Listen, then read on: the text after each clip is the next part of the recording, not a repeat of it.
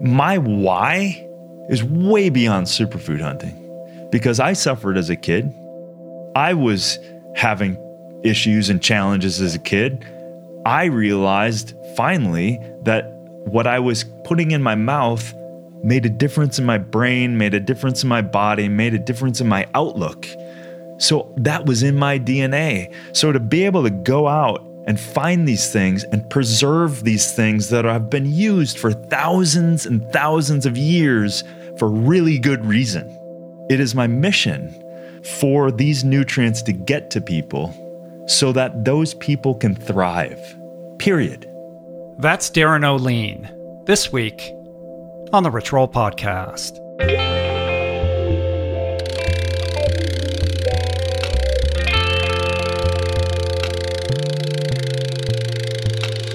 Rich Roll Podcast. Hey everybody, how you guys doing? What is happening? How are you? My name is Rich Roll. I am your host.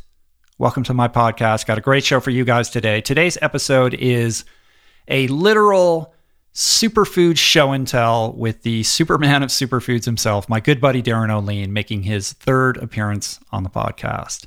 In case you missed it, Darin first graced this uh, this platform, this program, back in episode 153, and then again in episode 268. Both of which are amongst my most popular, most listened to episodes in the history of this show. So, if you skip them the first time around, or perhaps you're new to the show, I would definitely go back and check them out. And for those of you who are new to the show, Darin is the first ever health and wellness expert to be coined a quote unquote superfood hunter. And what that means, we're going to explore in depth in today's conversation. Uh, he is known uniquely within the health and wellness community as many things an exotic superfood expert, a supplement formulator. Uh, and an environmental activist who has spent the better part of the last two decades or so traveling the planet to discover new and underutilized medicinal plants. He is the author of a book called Super Life The Five Forces That Will Make You Healthy, Fit, and Eternally Awesome, which is a really great health and lifestyle primer you should all pick up. But Darin's latest discovery, his latest obsession is the Baru nut. the Baru nut is this exotic, crazy delicious, almost addictive, and incredibly nutrient rich super nut that comes from the Barucas tree in the Brazilian Cerrado that sort of tastes like a mix of almonds, uh, cashews, and peanuts all mixed up together, but actually a lot better with less calories, less water footprint, and this insane nutritional profile packed with protein, fiber, minerals, and all kinds of good stuff. So Darren decided to begin supporting the indigenous inhabitants of the, the Cerrado to harvest this nut, to import it, and, and ultimately to begin selling it under the label of this new company that he formed called Barùkas. And today he's going to tell us all about it. It's a really super cool story. Uh, but first,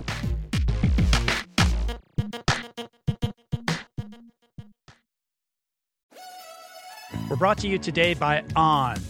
I am a total gearhead. I love researching the latest technology for the sports I enjoy. And I've learned that people often overlook apparel. But what you wear isn't just clothes, it is, without a doubt, technology.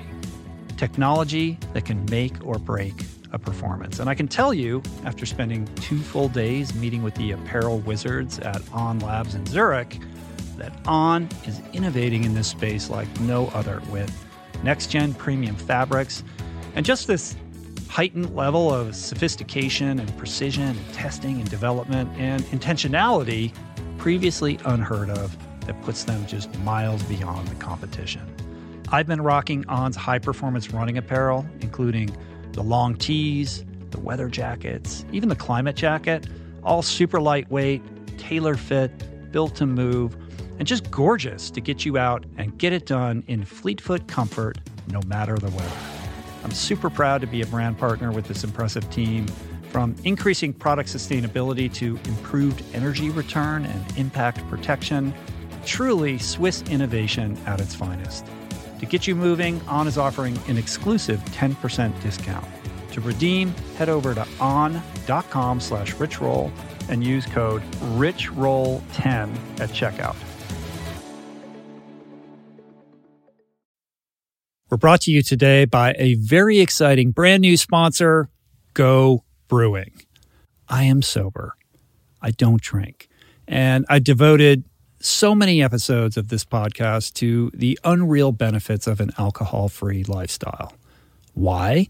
Because even if you don't have issues with booze and suds, no amount of alcohol is good for you. At a minimum, it wreaks havoc on your sleep and produces a hangover that destroys your energy, your mood, and your focus. At worst, it turns your whole life upside down. But no longer does that mean you have to break up with your favorite brew because my pals at Go Brewing are making all your favorite brews minus the alcohol, fewer calories, and more productive tomorrows. It's not every day that I get the privilege to witness the inception of a company collaborating with our podcast, but that's exactly what happened with Go Brewing. I'm going to tell you this story. A few years back, I spoke at this event in Illinois, fittingly named Go, and it turns out that that very day catalyzed Joe, the founder, to start his own NA beer company, Go Brewing. I had no idea about any of this until I bumped into Joe at Jesse Itzler's Running Man event the other month in Georgia, and he shared this story with me I savored his fare in all its varieties and deeply moved by the mission and what he shared with me, and just impressed with the insane taste and quality of his alcohol free concoctions, I wanted to help share the discovery. Made with natural ingredients faithful to traditional beer styles, Go Brewing has an impressive lineup of delicious, small batch, craft, alcohol free brews, all without added sugar or artificial processing. My favorite is their double IPA, not just another story. But basically, you just really can't go wrong because everything they make is brewed to perfection, worthy of trying yourself, which you can now do at gobrewing.com. That's gobrewing.com and use the code RICHROLL for 15% off your first purchase. We're brought to you today by Birch. If you're serious about optimizing your sleep, listen up. I've spent countless hours researching and testing various methods to improve my nightly shut eye, and I can confidently say that it all starts with a good foundation. And if your bed is old, if it's uncomfortable, lumpy, then your sleep inevitably is going to be impacted. So it's important to invest in a quality mattress, one that's insanely comfortable, that's organic, sustainably made, and that, my friends, is a Birch mattress. Fair Trade and Rainforest Alliance certified with the finest quality organic natural materials like organic fair trade cotton. Birch mattresses are made with none of the toxic chemicals and off gassing produced by most major brands. Kind of important not to be breathing that for a third of your life, I'd say. Plus, it's super luxurious. I've been sleeping on Birch for about five years, and I'd say it's the perfect ratio of soft to supportive. And the craftsmanship is just next level. I've got one in every room of my house. I love it. Pretty sure you will too. And right now, Birch is giving 20% off all mattresses and two free EcoRest pillows at birchliving.com slash richroll. That's 20% off and two free EcoRest pillows. Sleep better with Birch. Okay, superfood hunter Darin Olien. Uh, today, like I said, we pick up where we left off in the second episode that I did with him. We dive deep into a wide variety of exotic superfoods and their nutritional properties. Uh, Darin actually does a literal show and tell with some of his favorites that he brought to the program. So, if you want to actually see what this stuff looks like, you can watch the episode on YouTube. And I guess I should just point out as a public service announcement, because I'm not sure everybody knows this, but about seven months ago, we started filming the podcast. So this and many other episodes of the show are available on YouTube at youtube.com forward slash rich roll. Anyway, in addition to all of that, Darin also takes us on an exploration of the Cerrado, which is this gigantic tropical savanna ecoregion of Brazil. It's basically three times the size of Texas but much lesser understood or appreciated in comparison with the Amazonian rainforests. We talk about how he began working with the indigenous communities there to protect and preserve their precious ecosystems, and why he decided to begin importing this baru nut and introduce it to the developed world. Oh, yeah, we also talk story on life purpose. This is a good one, people. This is me and Darin Olien. it's harvested, it's dried out in the middle of nowhere uh, in these kind of tents with high sun heat. And then it takes a, about three months for those to get that way. Right. Do they have to be dried or they just come like this? Uh, no, you have to dry them to dry before them, you yeah. can process them. Right on. Well, we're rolling. Welcome to the studio, Hey, Darin. thank We're you. talking about this maca root bulb that I'm that I have in my hand. That you know, I've been I've been eating maca for a long time. I had no idea that this is what it looks like. and that's black maca. So the Wow. you know the people think that the characteristics of the black maca have a lot of more aphrodisiac kind Mm-hmm. of potency, um, and there's less of it. So you typically have the yellow Right. maca. That's kind of the biggest. And then there's red maca. So then there's some fertility with women. And at the end of the day, most of what's inside, it's usually what they're trying to uh, get into is that on the outside layer, that's where some of the differences are. Mm-hmm. But the evidence isn't that strong. I really believe that just taking maca in general is gonna In gonna- whatever in whatever yeah, form. it's gonna hit. Um, yeah, I didn't even know there were different varieties of it. yeah, That's amazing. And these are all from Peru. Yeah. yeah, yeah.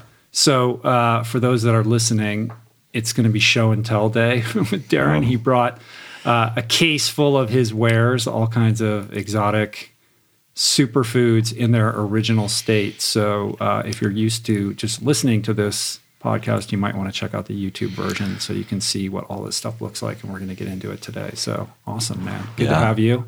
It's good to have Third my- time on the podcast. Yeah, man. Third time's a charmer. That's right.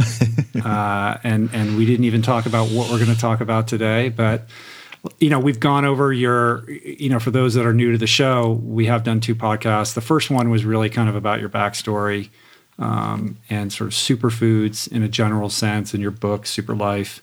Uh, and then the second one was kind of water focused, as I recall. yeah. And so today we're just going to take it wherever we want to take it, I Yeah. guess. There's- What's uh what have you been doing? I mean, since we last spoke, you've gone on a couple adventures. I know you went to Brazil. Several times. Yeah. yeah.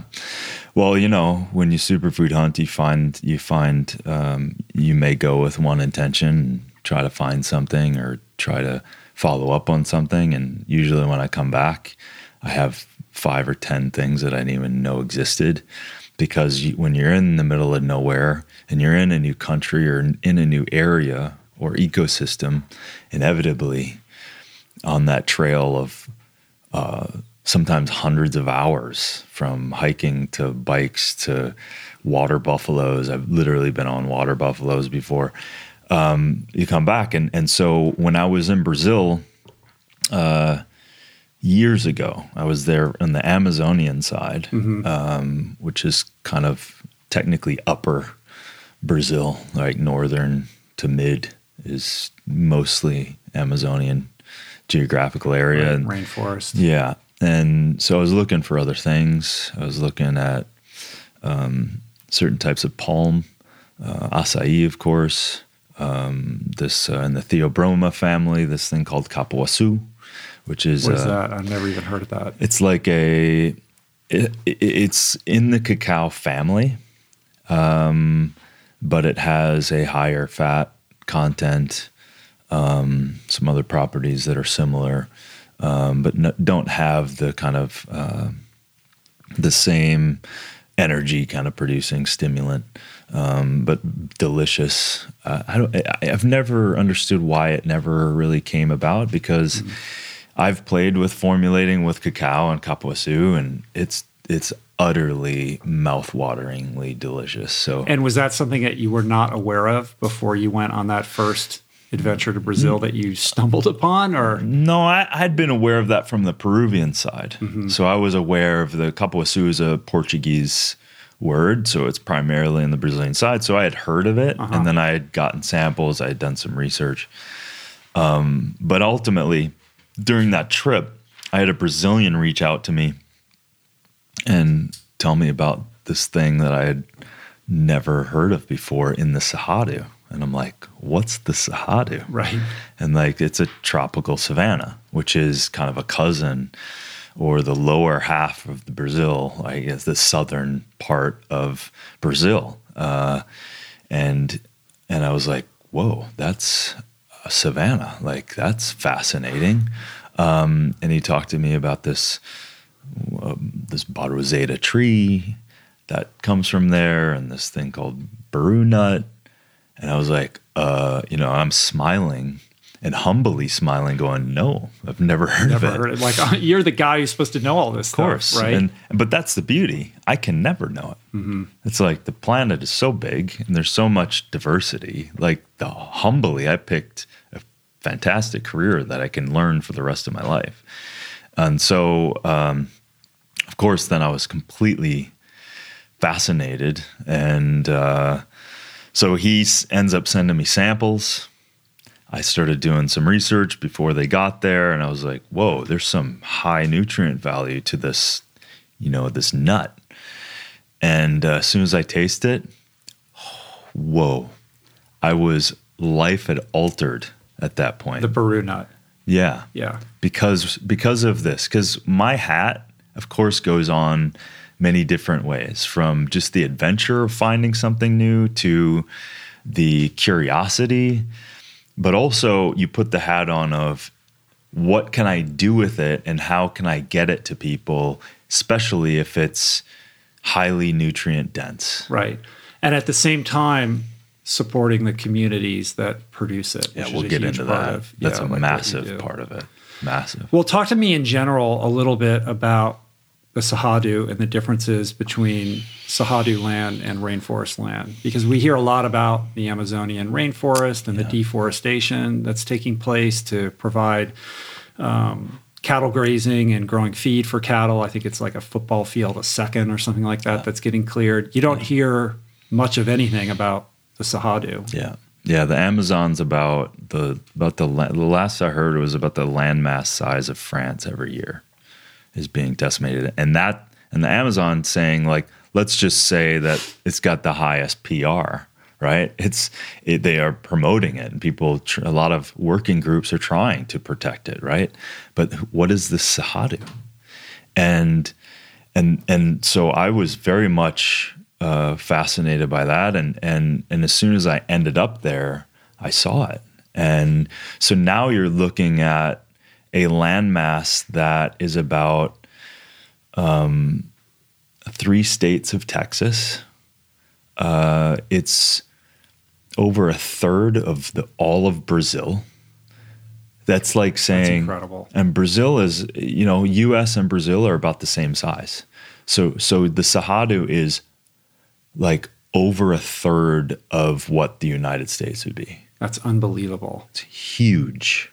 So it's sort of sub equatorian, right below the equator. Yeah, The the rainforest is more equatorial, yeah, right? yeah, Um, and it's I presume a more arid. yeah, land land yeah. mass. I mean, it changes. It's such a vast area. Uh, we've been looking at it from Bolivia to Portugal to to Brazil, and it changes a bit for sure. And the diversity changes, and the population of certain botanicals and trees and birds and and fruits and all that stuff changes here and there. Um, but ultimately, think of it as like a little bit of a deserty feeling um, for the most part, um, with a very interesting um, biodiversity. And the, the, the, which one of the things which was very fascinating, we, we were, you know, th- this is the kind of things you can't find out until you're there.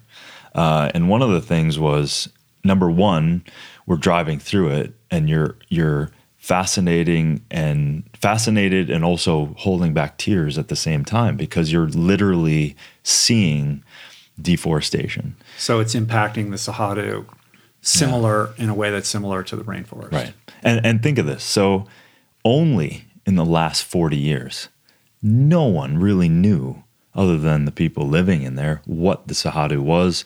They didn't really do anything with it. Uh, that was kind of it.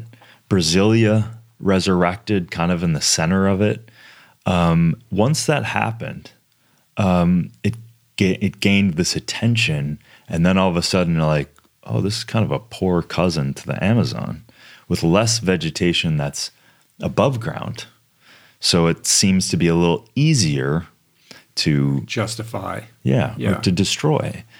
So here's the thing. So in 40 years, the landmass that's that large, they have destroyed it, and the stats are between 50 to 79% of that whole area, Has been deforested. only in 40 years. Oh my god. So that gives you And a so how does that sorry to interrupt you, but Yeah. like how does that occur? Like what what is the mechanism behind how it how it goes down? I would I would assume, you know, I'm envisioning, you know, relatively poor indigenous inhabitants um, who are then offered a check, you know, that they can't refuse Yeah. because there's no other way to better provide for their family and they just relent. I mean, is that how, Sure. it, how it happens? For sure. I mean, so so think about there's this kind of this. Um, so from an economic, from a ecological point of view, the Cerrado is kind of buffering and tempering the Amazon. They're they're cousins. They need they need they have a symbiosis, right? And so um, when that's getting disturbed, it causes a lot of instability in the Amazon as well, um, which then further accelerates everything.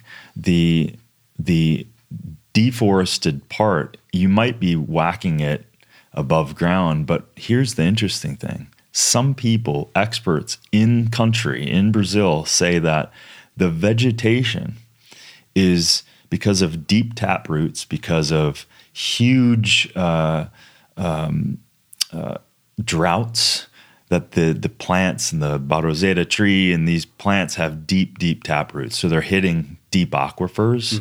So they have a vegetation below ground that's equal if you flipped it up as to the the breadth and the width and the height of the Amazon. So you're not seeing the the the biomass that's being destroyed from the root structures. Right. So there's this incredible, uh, incredibly robust, um, beautiful vegetation with extraordinary biodiversity, but it doesn't meet the eye.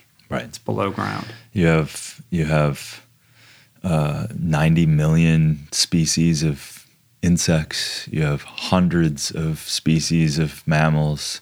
You have tens of thousand plant diversities. You have a diversity that's comparable to the Amazon. Mm-hmm. And what are the the sort of you know alpha land mammals in that area?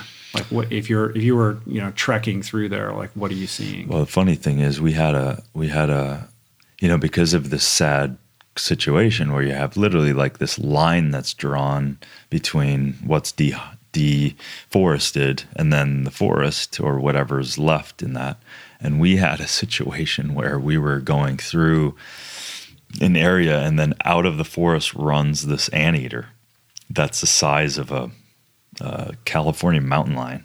wow. It's huge, like huge, like nose. And so we, we actually, in our ultimate wisdom, we try to kind of like he's out in the open, kind of vulnerable. So we kind of like got jumped out of the car and kind of tried to get him back in in the forest. I don't know what whatever that was doing. It was just our instincts. So, um, but you know, it's it's you know, it, it's everything from different types of foxes and and things like that. There's no large like super predators, um, but you have a you know when you have insects, when you have birds, and you have few hundred di- different types of mammals and 90 million insects, you have a you you have the inkling of an incredible, powerful ecosystem. Right.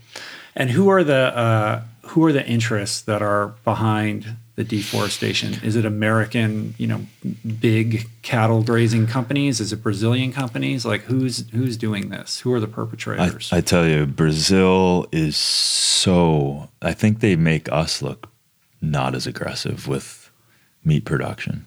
They are so aggressive. You, what I was hearing is that you literally, when you buy land, they force you as a mandate to to have cattle.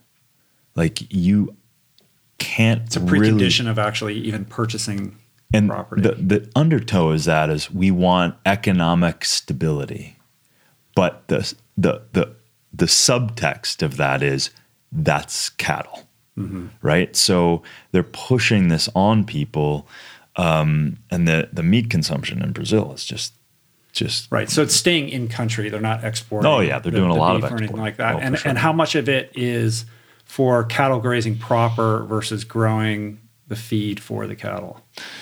Uh, I don't know the exact stats, but it's a ton. I mean, they're they're the the soy, corn.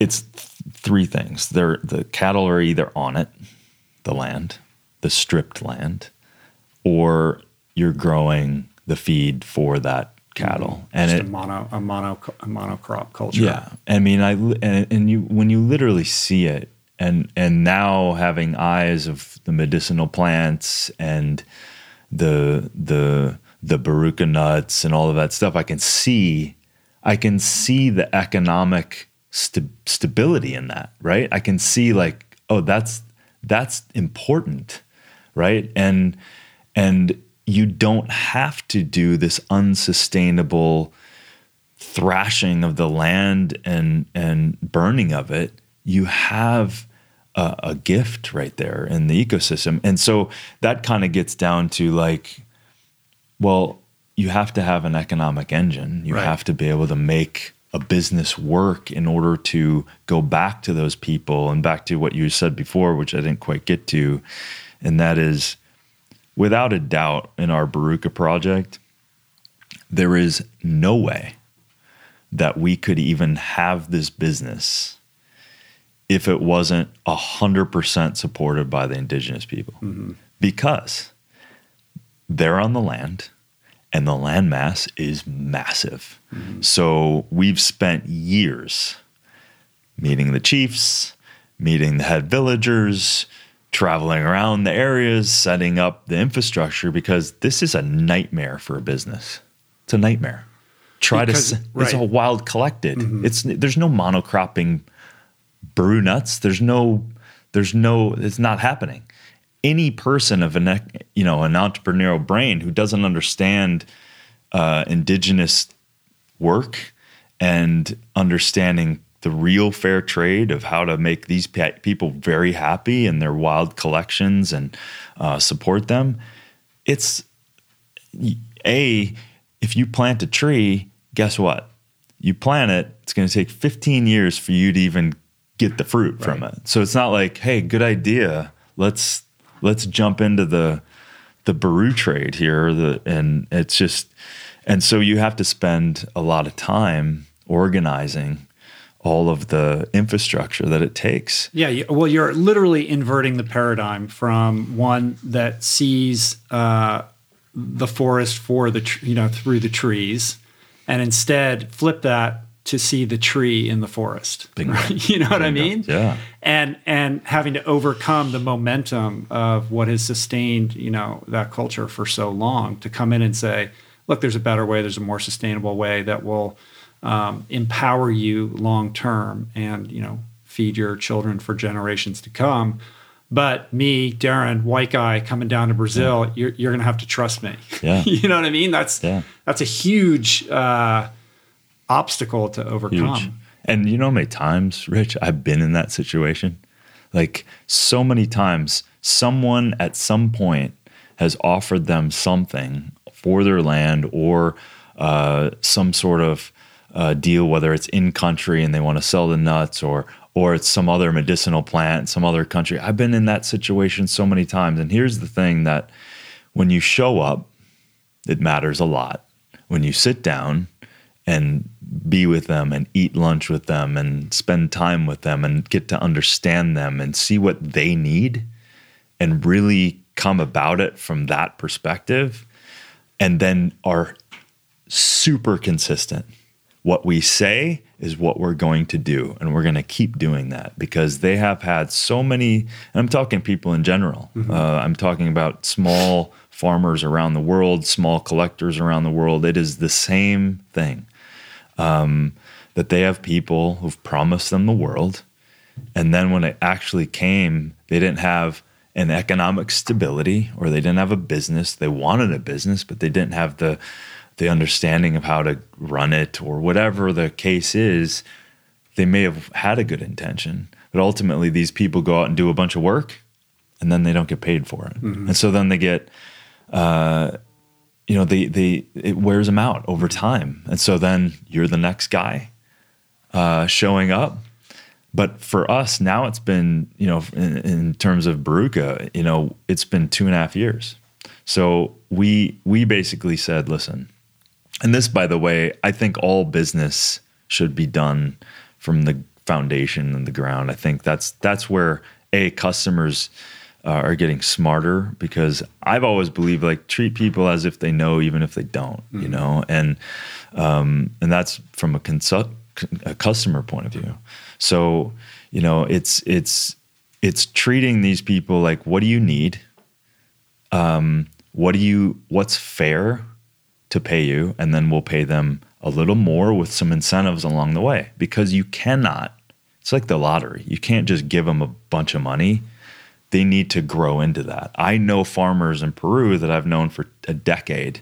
And when the Chinese came in and overpaid a hundred times for this stuff, because the, and I'm referring to maca, um, these farmers, I understand they have to take the money, and they these the Chinese were coming in with suitcases full of money, um, and then stealing it through the old drug routes, um, because this is technically illegal to leave the country in its raw state. Oh wow, I didn't know that. Yeah, That's interesting. And so then it just becomes it, it, it doesn't become a long term enterprise. It's Right. just a scorched earth situation. totally. And then those people, usually with all of that money that they're being paid a hundred times more, what happens is the lottery situation. So they make a whole bunch of money. They don't understand it fully because they're indigenous people and uh, they just know how to work and stuff. So when you get a ton of money, that it's caused family problems and and the same problems it causes here, or they're human. So when you work with them, you understand what they need, um, what's fair, just above that, and then incentives along the way. Like, listen, we will pay you a fair amount over what you're used to paying, and for the next 20 years. Yeah, it's the consistency, right? It's, Yeah. it's it's creating an infrastructure and a long term plan that can weather, you know, whether it's drought or a crop fails or something like that, right? Because we've talked about this, Yeah. like that's what's sort of um, uh, you know sidelined a lot of these other plays to go down there and and and develop businesses with these indigenous plants that they don't have the infrastructure or you know the kind of um, human resources and long-term view to kind of weather those patterns. And so then a crop fails and then you can't pay and then there's you know too much of it or you know whatever. Like how do you maintain that level of consistency so that you engender that trust. Totally. because you know i'm just envisioning the small farmer. It's like oh here's darin. He shows up. Like well why should i first of all why should i believe you? I've been burned you know a million times over. And the cattle industry is offering me this check. Like you have to convince me why i should say no to that big check that's guaranteed that I, all my friends are taking. Yeah. if i don't and i go your route perhaps i become a pariah in my community or um, you know i'm taking why should i shoulder this risk? Yeah. right? Ultimately you're going at least what you have on your side is common sense and uh, sustainability of the environment. Oftentimes these people live by the land they live on the land they live very simply. So they're usually in a situation that's dire so therefore they'll take these you know situations so they can live they're living kind of day to day. Um, so when you show up more than once and you have your teams that come back and show more uh, show up over and over again and you say listen don't cut all these down. Do as much work as you want and we'll pay we'll buy this is what we say we'll buy everything you're willing to collect for the next 20 years. And the way it And- works is these villages have like receiverships, right? Where so the various farmers collect the baru nuts and they get deposited into like one location and then you kind of gather all of those collections up, yeah there's right? tons of locations and tens of thousands of families So it's not agriculture in the traditional sense of them like clearing a plot of land and growing these trees. It's just gathering what is already Fallen. sort of native to the land. so, So, this is it So that's a baru nut. This is the Baru Right. nut. So So this is the thing with these things. They have this incredible, incredibly hard shell on them. Yeah. Right. This is almost like a stone. yeah, yeah, very much. So And there's for that. those that are listening, it's about I don't know, an inch and a half long, about a little, maybe an inch wide. Yep. So on the outside, it's a fruit layer. So technically, it's a seed. So there's one nut per fruit. Uh-huh. So you can hear it. Right. If you shake it, If you shake it, you can hear it. One nut. It's technically called a drupe. and the right? nut is like a centimeter long. Right. Yeah. It's it's smaller than a peanut. Right. It's a well. It's yeah. It's about a gram. Mm-hmm. It's a gram per about average twenty five grams per fruit. Right. Right. And so the traditional way of of extracting the nut from the shell is what, like a sledgehammer? Well, yeah. The interesting thing, traditional, traditional, meaning as far back, is, and again, you don't find this out until you're actually there and you talk to enough people that have been involved in this stuff and villagers and stuff. And so, what they used to do is they, so the only way you can collect these, you can't. They're on, it's a tree, but you can't collect it early. It literally because the seed is not complete. Mm-hmm. It has to drop. It has to fall on the ground. So this is all fallen fruit. So when it falls, then they collect it. Right? So so so indigenously, thousands of years, they used to take it. And so at the end of an embered evening of fire, they would throw a bunch of these on the fire. And and when the fire would go out and they'd wake up the next morning, all of these were roasted. Roasted. And so then they would eat, more easily be able to break this very hard shell open and then crack it open. It was a roasted nut because the anti nutrients that are in here in its raw state, because it's like a good question people always ask, like, well, I want to eat them raw. And I'm like, well, but you can't because they're not made that way. So, mm-hmm. like, there's a group of foods, obviously, that you can cook that bring out the nutrients. So, we did all the tests after roasting, and that's where the nutrient superiority really just blew us away. Right. So let's take a step back. Like Yeah. you, uh, you're the superfood hunter. You've been spending, you know, I don't know, 20 years going down into these um, exotic locations and forest foraging for, you know, crazy exotic superfoods. And uh, you got a whole bunch in front of you right here.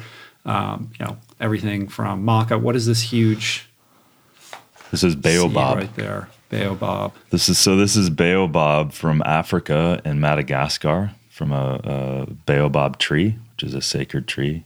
It looks like the size of a small coconut. Yes, it's a little ornamental, right? It hangs and it drops. And the funny thing is, that's it's already dried powder. You know, some people ask, well, how do you get dried powder? It's actually already dried. So you break it, and this is what it's like inside. And there's a seed, and then you just you uh, separate the seed and the powder, and literally put it in a bag, and you're getting tons of vitamin C, uh, calcium. Yeah, there's a seed in there, so don't crunch on it, but you can. Yeah. All right, I'll eat it after. Yeah. So um, this is a very uh, important uh, food in, in Africa and, and Madagascar. Um, never really ta taken off. Uh, I think it's because um, it's, you know, again, you're talking with villagers, you're talking with, you got to, I, I sat down with presidents of the village in, in the middle of nowhere and uh, you have to organize these things. So it's, you know, I'm one person. Uh, so some of these things I have to just, you know, manage my time and my resources to figure that out.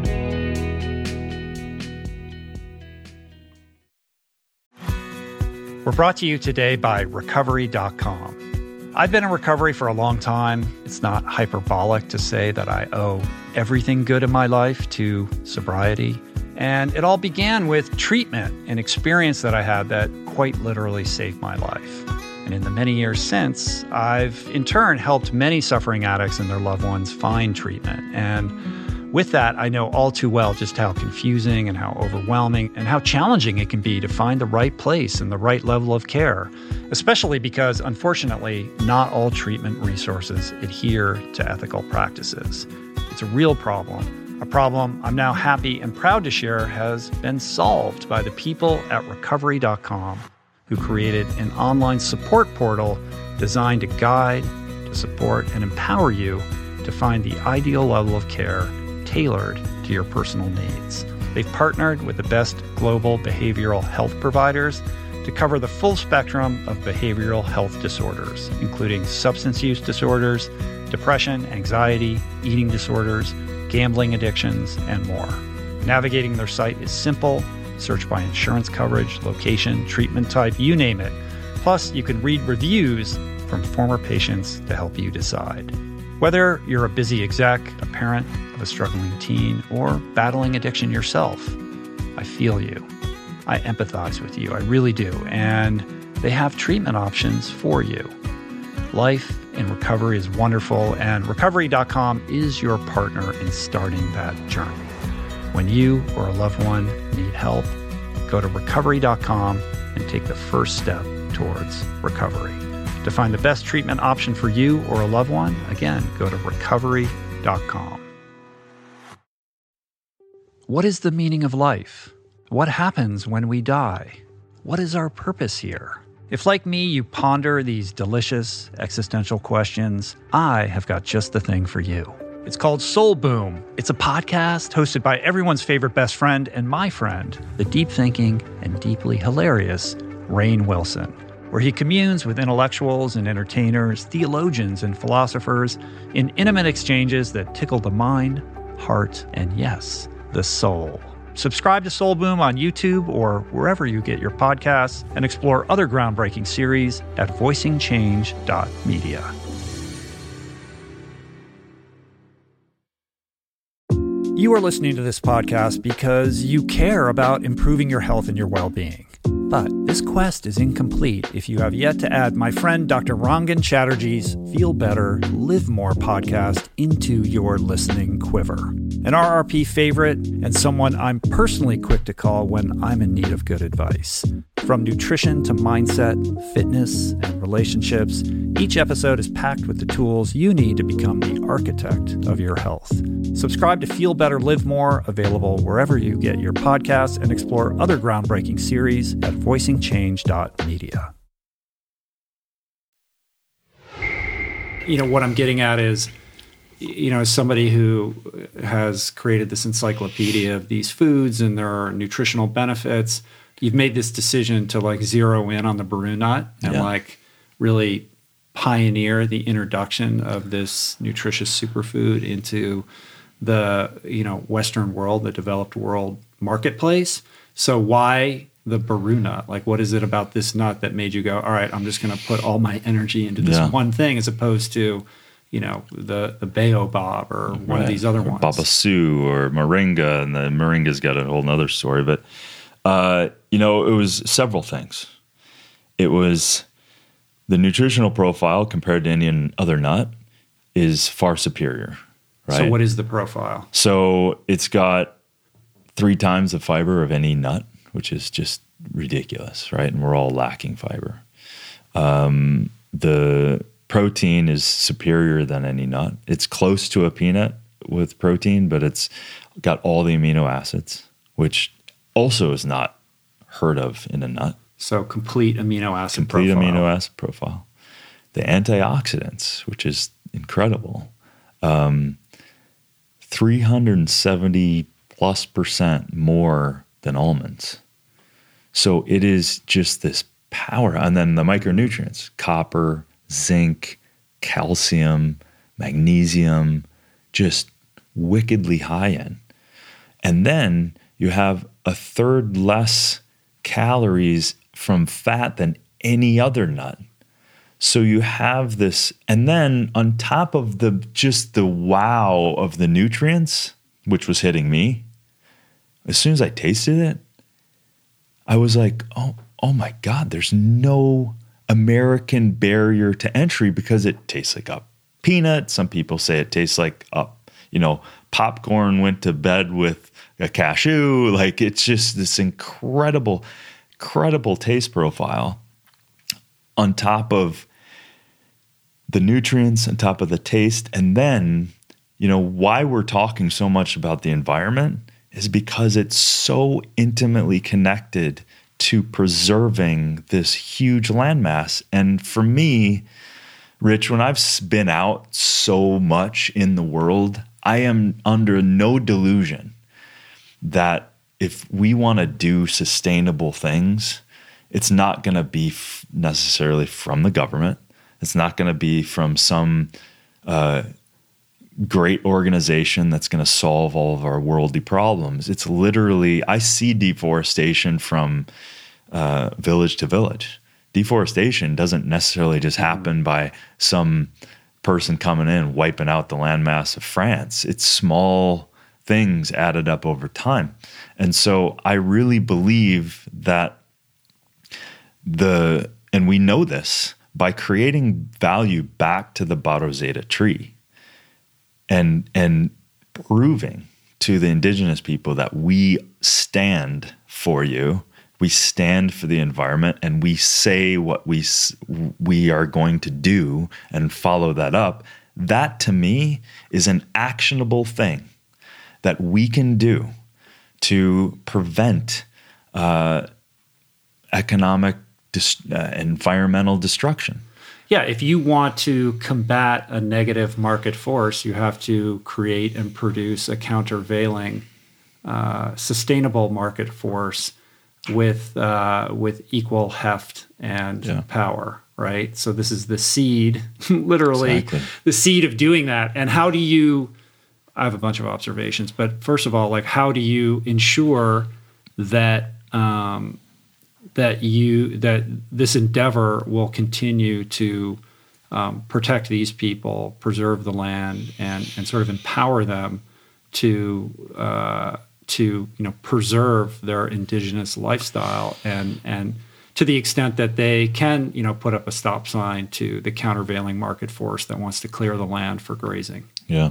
Well i think it's everything we've talked about in terms of uh, the only way that that can start is by going and talking to them and mm-hmm. seeing who they are what they are what are their problems and are they like, what is the organizational structure? Is it just a loose affiliation of villages and farmers? Is there like elders that you have to go to? Like, what is it? What is it like? Yeah. When you go in, you're like, all right, who's the guy I got to talk to? Yeah.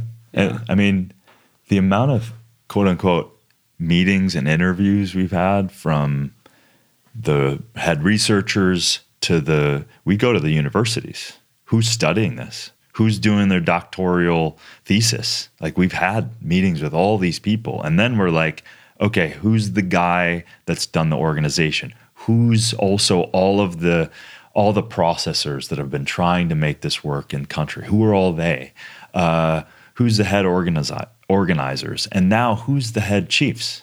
Because ultimately, yeah, it's these chiefs that are having some sort of uh, political uh, understanding of what's going on. So you you have to get from as many angles as possible. You got to get exposed. Mm-hmm. You got to have conversations, uh, exhaustive, over and over and over, and say the same thing. We are here, and then over time, you find those people that have the same values.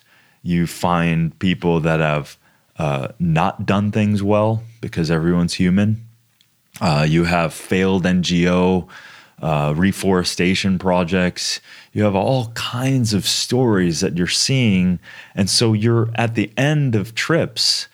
You're you just got downloaded in a PhD of what this real situation is, and so now kind of the the aftermath of that is oh that guy does this. So if he, if we're going to plant trees, which we are, right?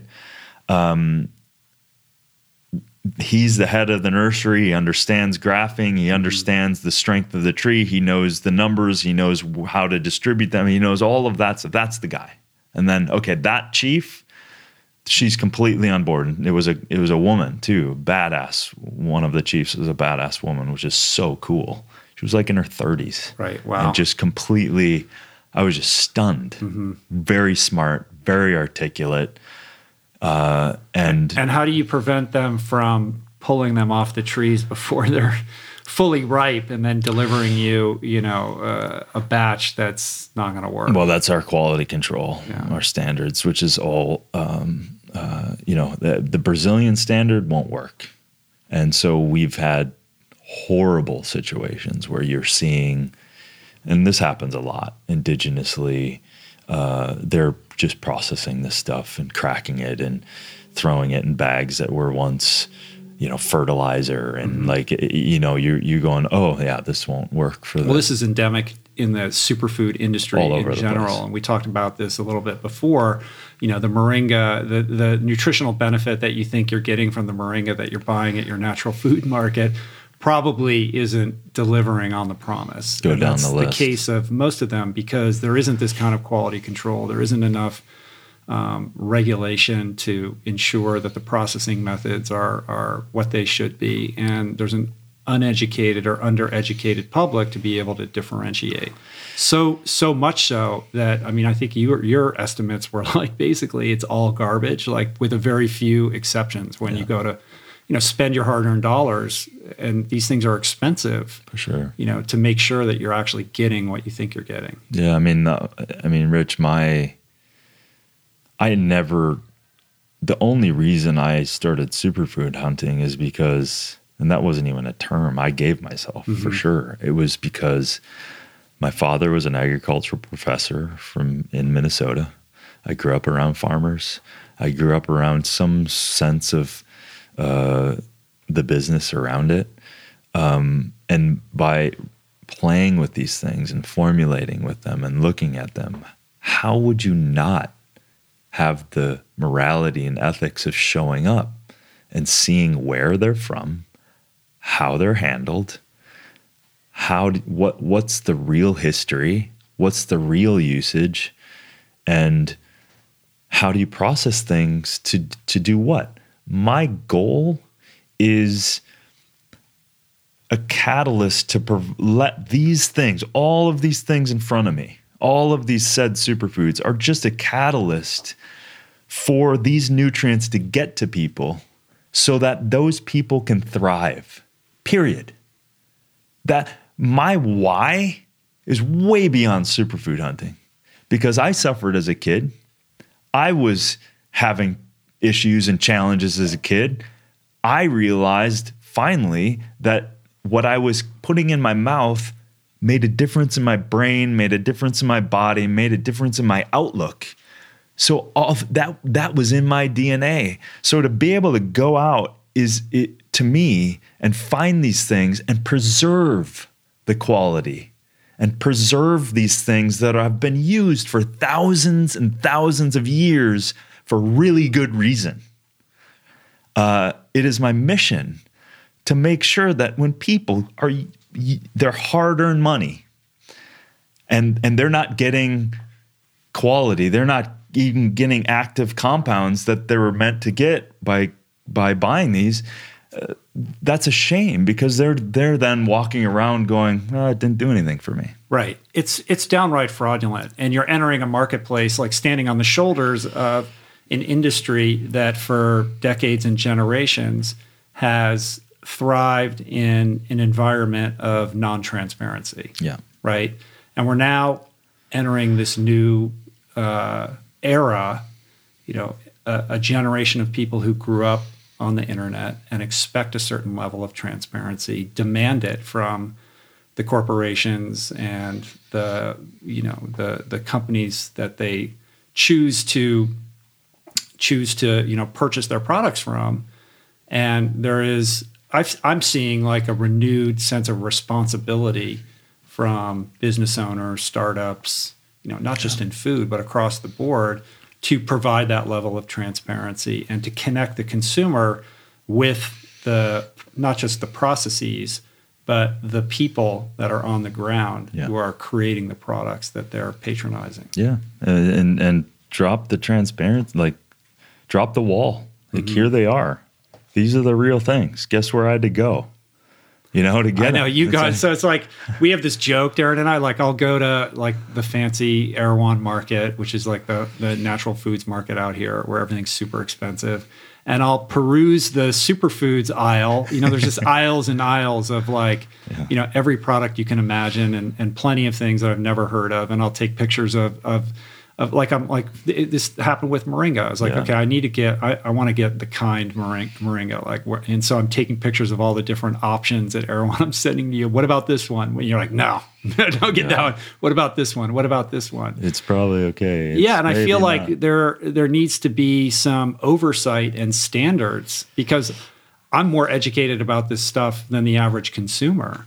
So what if you're just like, hey, I heard Darin, he told me I should get this. It's cool. You go to whatever is available to you, and you're either overwhelmed with the options or there's only one on the shelf, if that, and you're like, well, I'll take that. Yeah. And you showed me the difference between like a pure moringa, which has this deep yeah. green. Oh, there you have it. You have it. Like, Yeah. look at how beautiful that green is.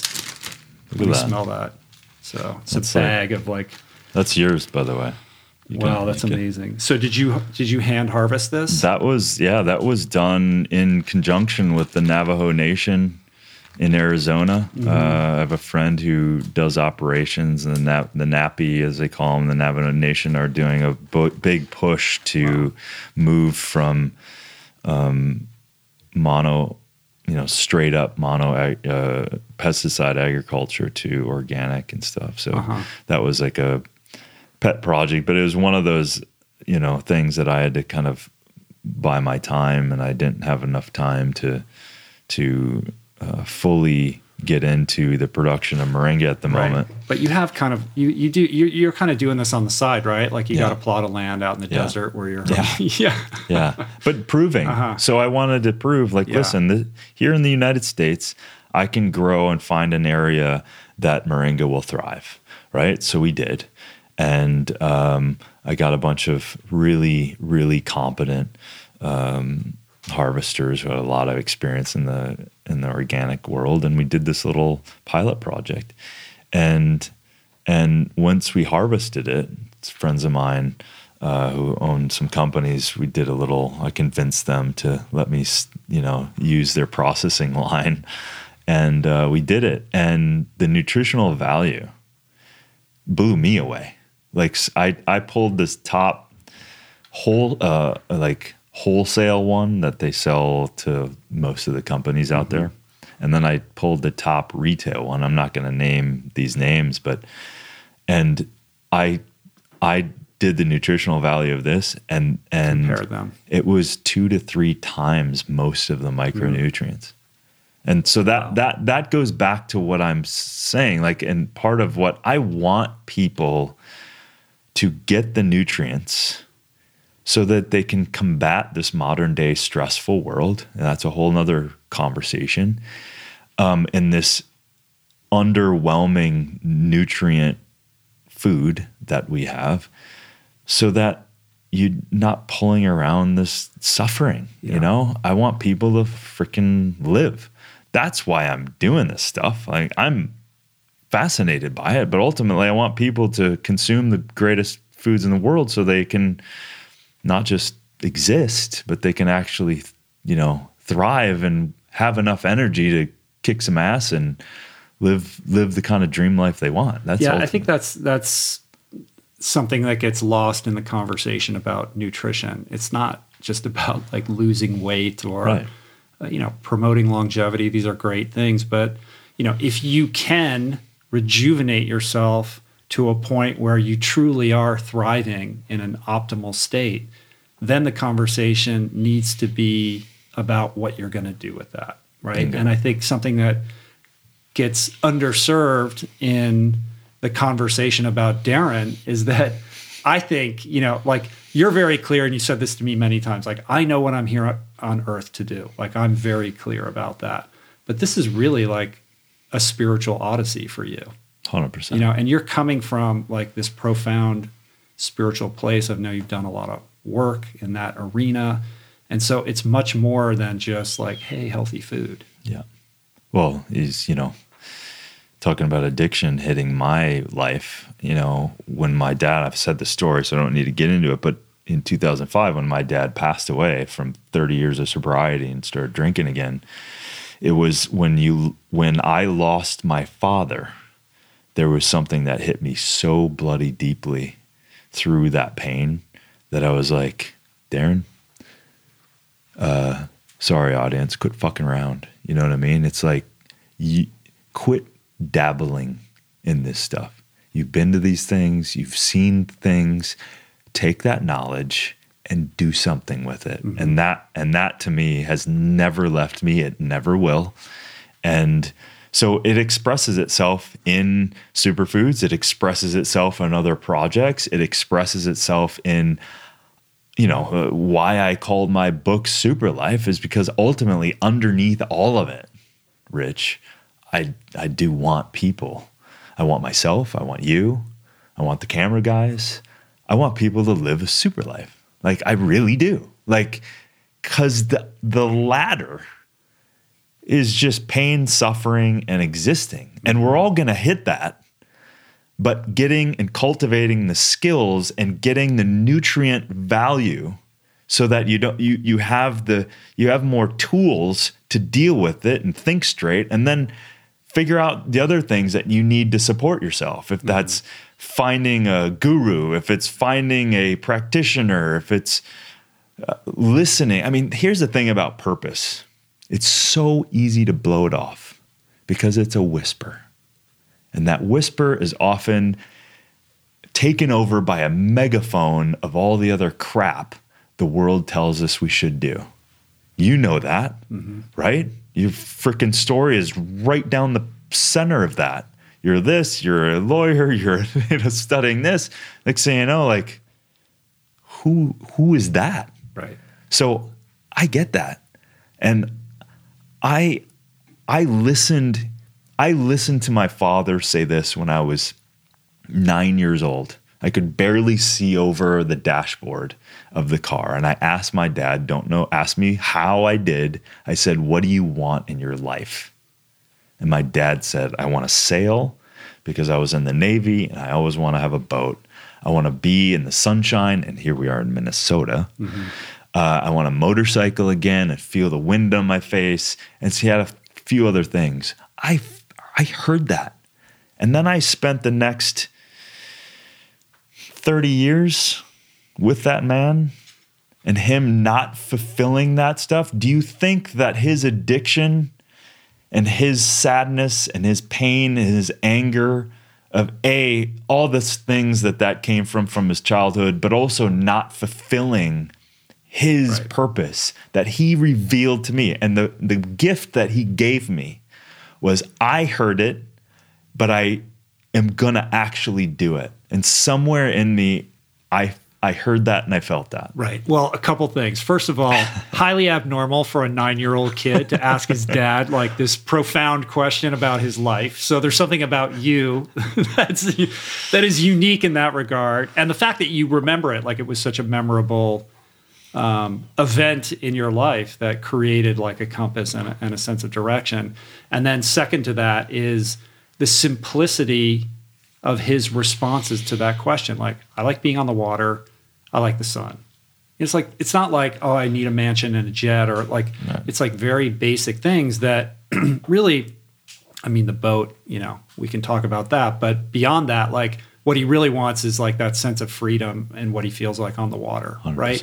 And those are not necessarily tied to socioeconomic status. They're they're achievable goals. you know what I mean? And the fact that for whatever reason he became a prisoner of his conditions and was never able to um, you know access those very basic you know human needs i mean I, that's what i like it's one of the reasons i moved I, I, like the sun i like the water i like the mountains mm-hmm here we are. Yeah. You know, and it's there's there's tragedy in that yeah. in some regards. It's sad. You know the the cool thing about our relationship, my dad was you know angry, drunk, you know sober. Uh, the scar on my chin that maybe the audience can see was when my dad got sober for the first time after uh, he accidentally catapulted me in the garage from a slamming the door. He didn't know I was there um, in a drunk, drunken stupor. And it catapulted me into the sea of beer bottles on a concrete floor.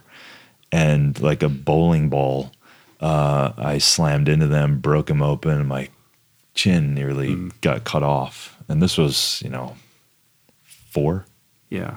So uh, the symbolic nature of it of you crashing into beer bottles too. Yeah, yeah, exactly. like empty ones or full ones? Uh, they must have been empty. Yeah. Right. Gotta gotta save those. Gotta collect those. Yeah. right? a trophy to the For sure. to the extent to which he imbibed. Yeah, and then that that's when he got sober for the Mm. first time. Scared him. But uh, you know, he got scared again, and his demons came back.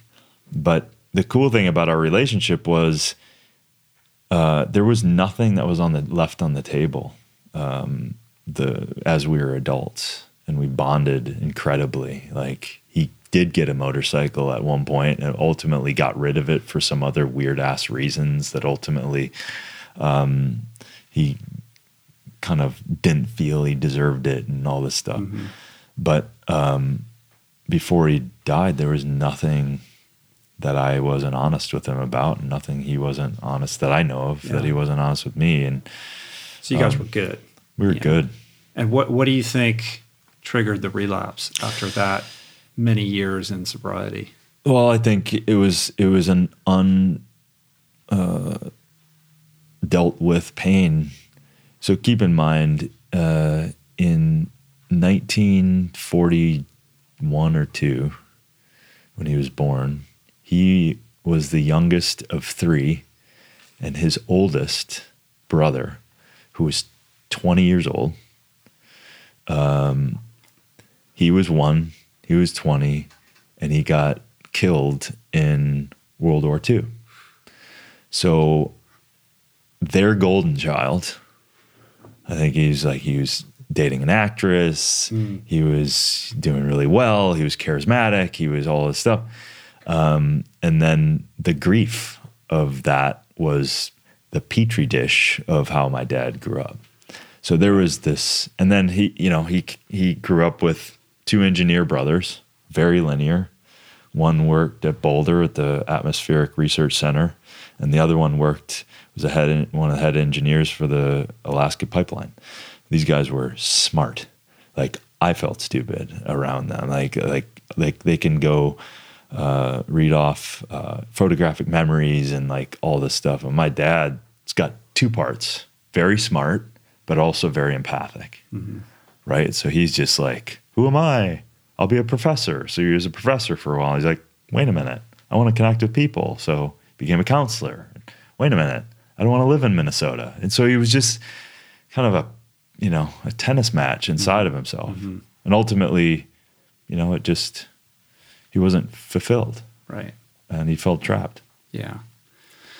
Yeah, and that's heavy for you, you know, to carry that around, but to be able to process that and and use it as um, you know, an example of of mistakes you don't want to make in your own life and to kind of like I said earlier, uh, um, gauge that, you know, compass to 100%. forge your path. 100%.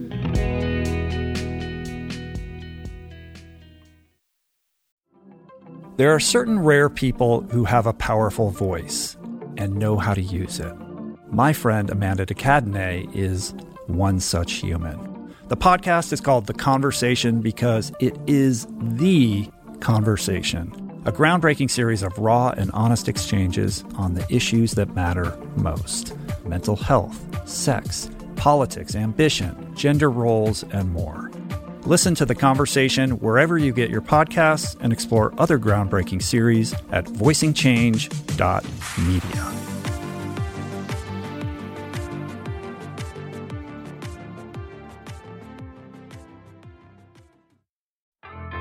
There is so much health information out there. It can feel overwhelming and leave even the most well intentioned confused about what's what and who to trust. Well, the first person that I call when I'm seeking clarity is my friend and nutrition expert Simon Hill, host of the fantastic podcast, The Proof. Each week, Simon matches wits with brilliant scientists, translating their evidence based insights into actionable tools for better well being. Subscribe to The Proof, available wherever you get your podcasts, and explore other groundbreaking series at voicingchange.media.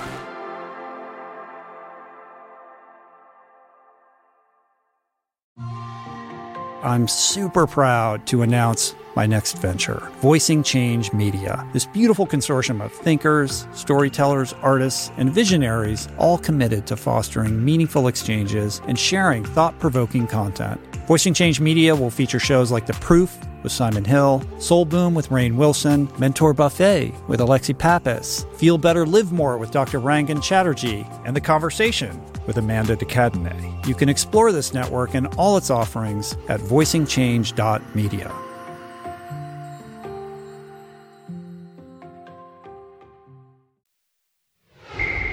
Let's get back to the Barùkas stuff, baru nut. So you've got like so you make this decision like i'm going to make a business out of this like i'm Yeah. going to empower these people and i'm going to bring this thing that no one you know in america or north america the western developed world has ever even really heard of i mean from a marketing perspective that's a challenge. Yeah. and i can't imagine the infrastructure. I know you've been laying like the infrastructure for the past couple of years down there. So like you've got like boots on the ground and trucks and like processing. You figured out how to like crack these things open right? You have to Faster. like make your own machine to do Yeah, that. Like yeah. how is it like some kind of what is it? Like a press? Well, there's there's several there's several different cracking mechanisms. There's a hydraulic one that's just mimicking a blade coming down and, and cracking it, like cracking it right here and just breaking it there. And you can increase that speed. But indigenously, like I said, way back then they were throwing on the fire. But as of recently, they'll just take a machete and try to break that open. You imagine how uh, repetitive and in- inefficient that is, not to mention can't do that expo- scale yeah uh, and it's exposing it to all kinds of you know pathogens and stuff. So we we have employed engineers around the world who are constantly still. Um, we want to get it up to a very high efficiency, but we've collapsed it down into being pretty efficient. Um, but we're also now with the fruit, right? So I had this idea when we are out there. So this fruit layer, right? Right the actual seed the the the, the seed that encases the nut Yeah, so it's the yeah, so it's this fruit which is a drupe. So the the fruit layer is actually if you you can actually taste one. Right, So that little so he's got like a mason jar this so it's like a trail mix so this is the ultimate alchemy of trail mix. so i've had the the baru nut but i haven't had the fruit So itself have it with it. How amazing is that? So when I was out there, I saw dude that's crazy. The the the um the fruit almost tastes like graham crackers. It's crazy. Isn't it? that's really with good. super high fiber again with tons of antioxidants um, and very low sugar. Right. So so when i saw this and and when i saw this in the in in we saw a five year old baru fruit and i looked at it as if it was a day old. And i was mm-hmm. like how is it that that fruit does not break down at all? And i you know i ate it and i was like it tastes like a fresh one. How is that possible? What's going on in the preservation and the resiliency of that fruit? So in the car in the nine hour drive through the Cerrado at one point, I grabbed a bunch of these, took a pocket knife, and I started peeling all these. And I'm like, I'm bringing this back to the States. I'm going to test this stuff. And that's when the micronutrients and the antioxidants and the fiber, I was like, and then I got back and I did some dehydration and all this stuff. And we're like, holy cow, a perfect synergy of a trail mix. what is the nutritional profile of the fruit Yeah, so it's like I, like I said, a ton of the antioxidants, a lot more fiber, um, vitamin E, which is great, uh, calcium, magnesium, vitamin C, like incredible. And then that, this is just discarded. So again, you're looking at a sustainable structure. Here's like, why would we throw that away when it's got such a high nutrient value? And so that's, you know, when we're going to launch the Kickstarter, we're launching it with the idea of, of introducing the fruit, the ultimate, the super trail mix, right? Um, together. Um, because there's, I'm always, I'm always blown away at alchemy. Alchemy in nature uh, when you see it with medicinal plants and you see the synergy, another great example of that is coffee fruit, coffee bean, and the fruit. And if you do, th- if you dry those correctly together, the benefit of the bean with the fruit is exponentially greater Oh, than any one on their own. So, for example, the antioxidant level is through the roof. Like the fruits discard. That's another thing. Like it's the coffee. Why are we doing that? How come we're not eating the coffee bean? because fruit? it's the co- it's the coffee, and it, it, it, as soon as it's harvested, it goes you it ferments right, away. right. So, So, you, that's the difference between this because this doesn't. It stay. It it, it stays. there's a preservation, and when you start looking at nature, nature will tell you like adaptogens too, like adaptogens being in severe environmental stressors. The beautiful alchemy of that is wow, if we consume them, it helps us deal with stress. How crazy is that, right? From from uh, chaga to cordyceps to ashwagandha to astragalus to rhodiola to schizandra, all of these different types of adaptogens. So when I look, I'm looking through the lens of of that experience, and so I'm like going, "There's an alchemy here." There's not only you're you just experienced the taste alchemy, right? But now there's a nutritional superiority of consuming both together, and you're getting that much more of a complete. Um, again, fulfilling my deepest desire of now I just got Rich more nutrients than he had before, in a very direct one-on-one way. for sure. Yeah. for sure. The mental health piece is so important. You know, I mean, here we are. We're in the we're in the wake of of Kate Spade and Anthony Bourdain. Yeah, You know, both making the choice to to end their lives, and and I think it's it's kind of um, created uh, an interest in having a conversation that we really need to have about the importance of mental health. And you know, I said this on social media recently. Like, mental health isn't everything, but it's pretty fucking close, Yeah. right? And in my experience,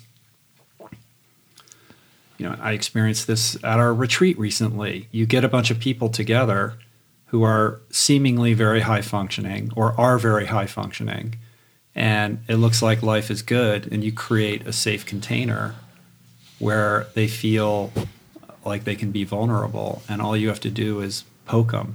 And Yeah. then you realize like we're all struggling in Yeah. various ways, and we're not really dealing with these issues to the extent that they demand. Yeah. Right.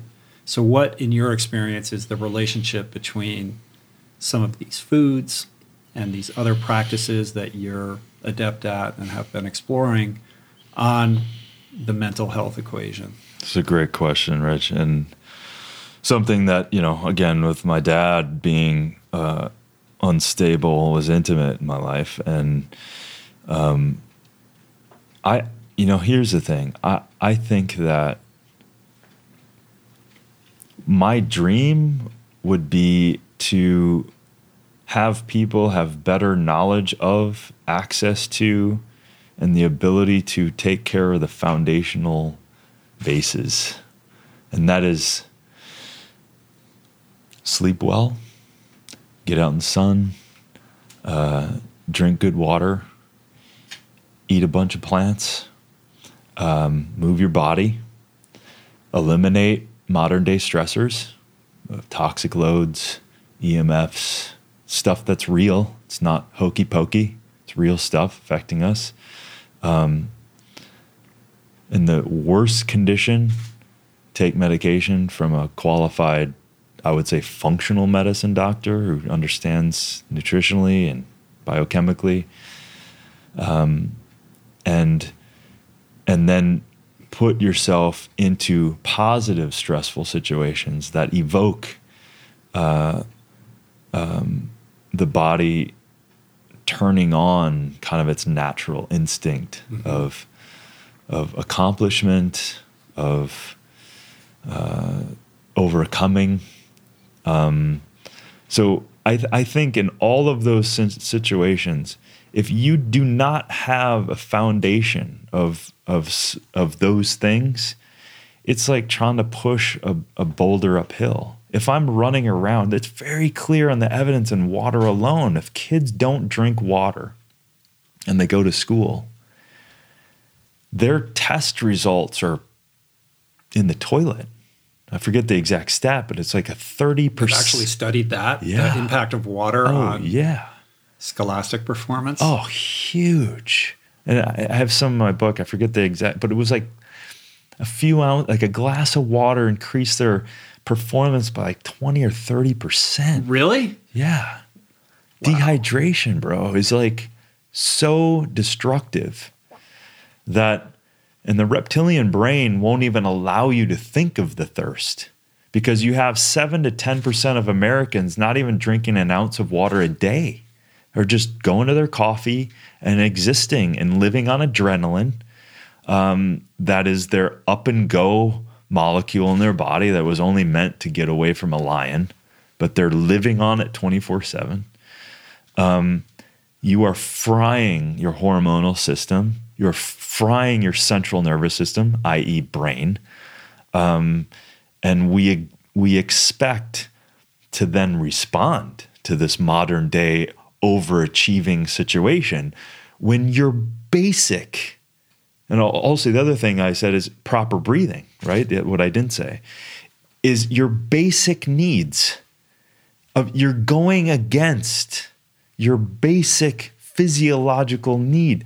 So when when at the root of autism they've found dehydration, lack of nutrition, uh, these kinds of situations. So I, I always look at which is why I didn't write a superfood book. I wrote a super life book about foundational stuff because I told the publisher I don't want to write it on superfoods because I don't want to be put in a thing like this is going to cure you or take you away. No, I want you to understand that there's foundational things that you can do that 99% of the people on the planet are going to thrive in if you take care of that. So all of these other things and even medications are like showing up to a forest fire with a little squirt gun. Yeah, if you're, you could be, you know, look, here's this beautiful moringa. Like you could be eating this and baru nuts all day and like, you know, the maca and whatever. But if you're, you know, an asshole and you're not sleeping well and you hate your boss and, and you know you're you're just not being mindful about these or intentional about these other areas of your life like you're not going to be healthy Yeah. you have to understand and appreciate the delicate balance of all of these systems and addressing them holistically. And I think it starts with this realization that most of us, the vast majority of us, are living our lives reactively when we have a choice to live intentionally. Totally. And don't misunderstand, that doesn't mean you up and quit your job the next day. But, you know, how do you approach your sleep every night? Are you mm-hmm. just, you know, dozing off to television shows at two in the morning and waking up at five or six because, you know, you weren't conscious about how you're managing your time? Or what's the first thing that you're grabbing in the morning? Like, are you reacting and just in a pattern or a habit that you've always practiced? Or are you making conscious decisions about how to improve those little things that don't cost money, but require some conscious energy? Totally. Yeah, and I think I think one thing I became aware of is if you don't intend your life, if you don't set in motion what it is that you want, guess what? That choice is going to be made for you. Yeah, I know what that's like. Yeah. You'll be reacting to your life. And so many people are like, "Ah, I just I just got through the day. Oh, oh, oh, oh, man. I like oh but you're doing nothing to to to grow the the part of you that wants to cultivate the life that will give you joy. It's not easy. But if you don't give your energy to it, uh, then that wolf inside of you goes hungry. And then the other wolf, uh, who is just reacting all the time, is hungry. So now you're just addicted to that weird ass life, getting by. Next thing you know, you blink a year, five years, 10 years, and you're like, what am I doing? What is the life that I want? I, I mean, I spend every morning I have to. It's almost like I- I'm dysfunctional. I know. Let's don't. let's walk through the daily routine of Darin because God. it's something to behold. Like, what do you get up at like three thirty every day? I did today. Did you? Yeah, it's usually it's usually four, What time do you go to bed? eight. Eight. Yeah, it's usually pretty much 8 Uh-huh. This is the melatonin drip in my brain. I can feel. I'm like, um, but so yeah, you know, sleep again. It's a foundational thing. You mess with that. There's no amount of superfood that's going to get you over the the the recovery and the rest and the the what your body needs to, to restore yourself. So, um, so that is for sure, without a doubt. I don't compromise on that. It takes me a lot to break the eight o'clock world. Yeah. No social dinners. No. I mean, listen, of course I will, Yeah. but I, I also like I will hedge my bet. Okay, let's go earlier. But um, so you know that, and then I wake up and um, go for the water. You know, I got my apparatuses making my water. We won't get into that right now, but Yeah, we talked about that at length on the last one. right. And and uh, we were talking before the podcast with Julie because we got to sort out our water situation here at the house. We It's gotta long get overdue. you set up. Yeah, Get a whole house we got to system, get yeah and we got to then we'll get get a a, house system and and, then a- and get our water. get some way that it hydrogen needs action. Um, so that, and then I make some sort of super elixir with several medicinal plants, tons of adaptogens, and that's kind of my the start of the the ritual, Mm-hmm. right? So then I'll go in, and the the my dog Chaga it kind of gives an indication of Yeah, where your Uh, head's at. where my head, my favorite superfood is. So Chaga comes in, he lays down, get a second sleep. I come in and I then I do a meditation. Um, I use some. Uh, sometimes I use some brain devices, some uh, helping the right and left brain uh, communicate through uh, some some uh, light and some um, uh, frequency technology. And then, so I'll meditate for about 30 minutes and then I'll just move right into kind of a stream of consciousness writing that that is just really centered in the meditation. And then I will, you know, sometimes that is working out a problem mm-hmm. if I have one or something on is on my mind and the other it will always end in where I'm going and what I'm doing. And I may have said the same thing a thousand times.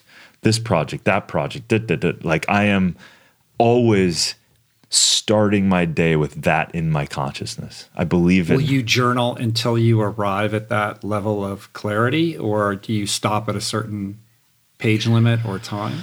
No, I mean it's it could be five minutes, it could be another thirty. You know, it's usually in that zone, but I'll get there pretty quick. I mean, I've I've honed my this is what this is about and and my tuning fork of ultimately where I'm going is pretty sharp now. Um, but it feels good. It feels good to tune into that which I want to create. Uh, so I always love, you know, I start with gratitude. I start a lot of things I'm grateful for, and I kind of warm up in the writing with all of that um, because it, I don't want to come out of I need to do that and therefore I'll arrive and like all that stuff. I want to do it because I'm excited to put it in the world and generate. Right. It's more about like what what is the headspace I want to be in, and what is the energy I want to cultivate that Sure. will propel me in that direction. So mm-hmm. it's not about a specific goal necessarily, but kind of a wavelength where you want to live. Yeah.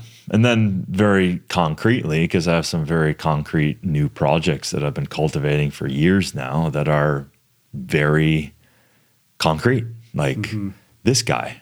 And I'll I'll employ the universe, man. I'm I have no qualms about universe.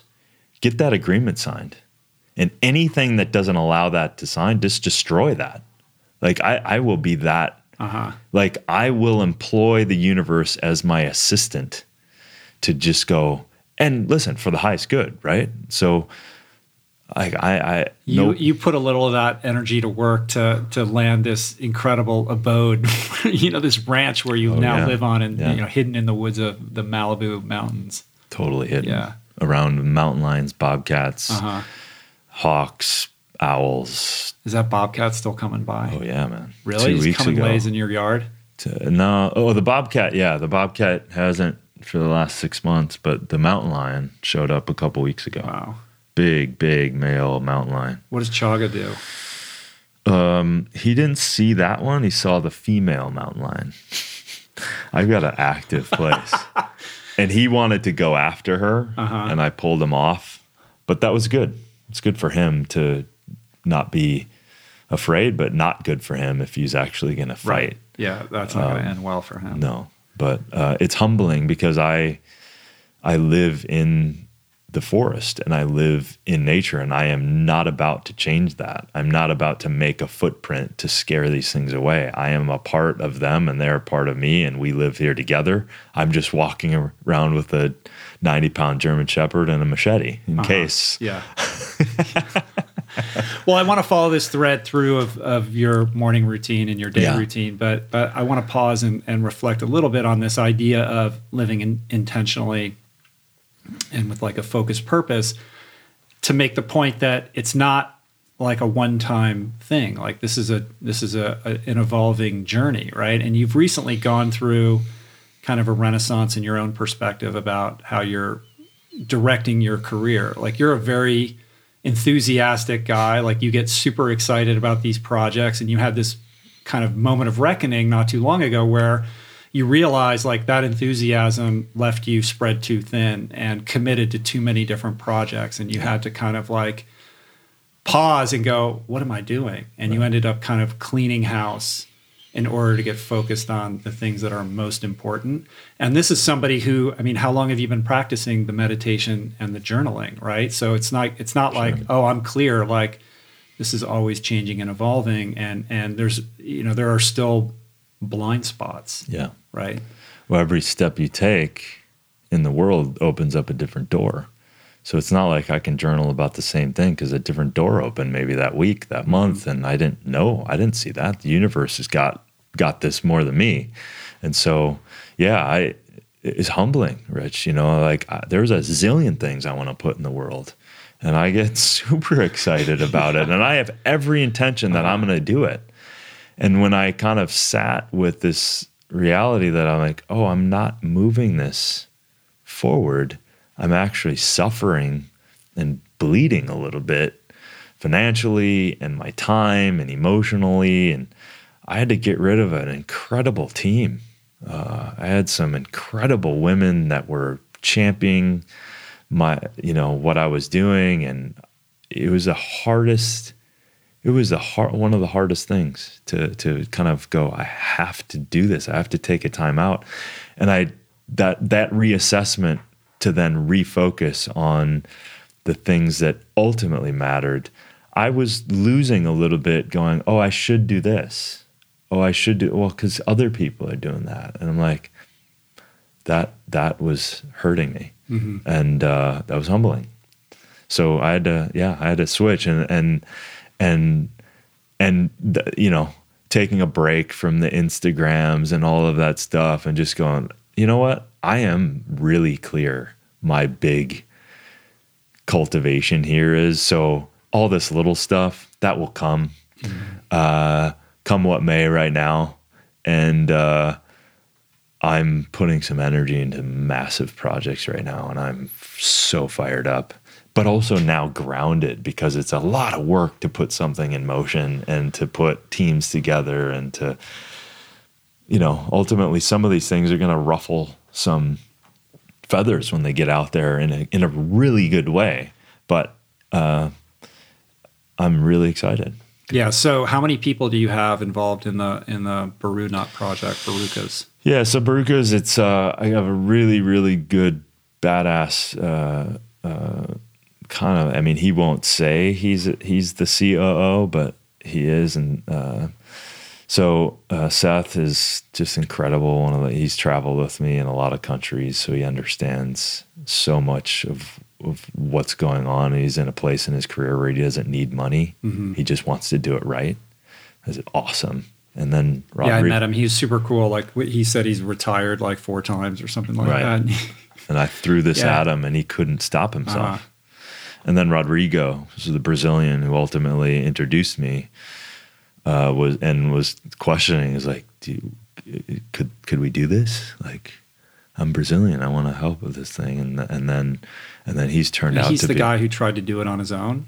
well, yeah, they they they had seen this thing and they were thinking that it was possible, but they didn't really know. And I think that's why he reached out to me. He goes, "Well, if anyone's going to know, if anyone's going to help, uh, it's this guy." So, um, and then so he's turned out to be just a badass. Just works Right. hard and cares and and then and then Justin who who I've worked with in several well Seth was worked with a few times everyone's just in the right spot you know and we're just all about uh, doing it right um, let's plant trees let's make this sustainable for the people and let's get get out the the greatest nut on the planet Why are you doing a Kickstarter?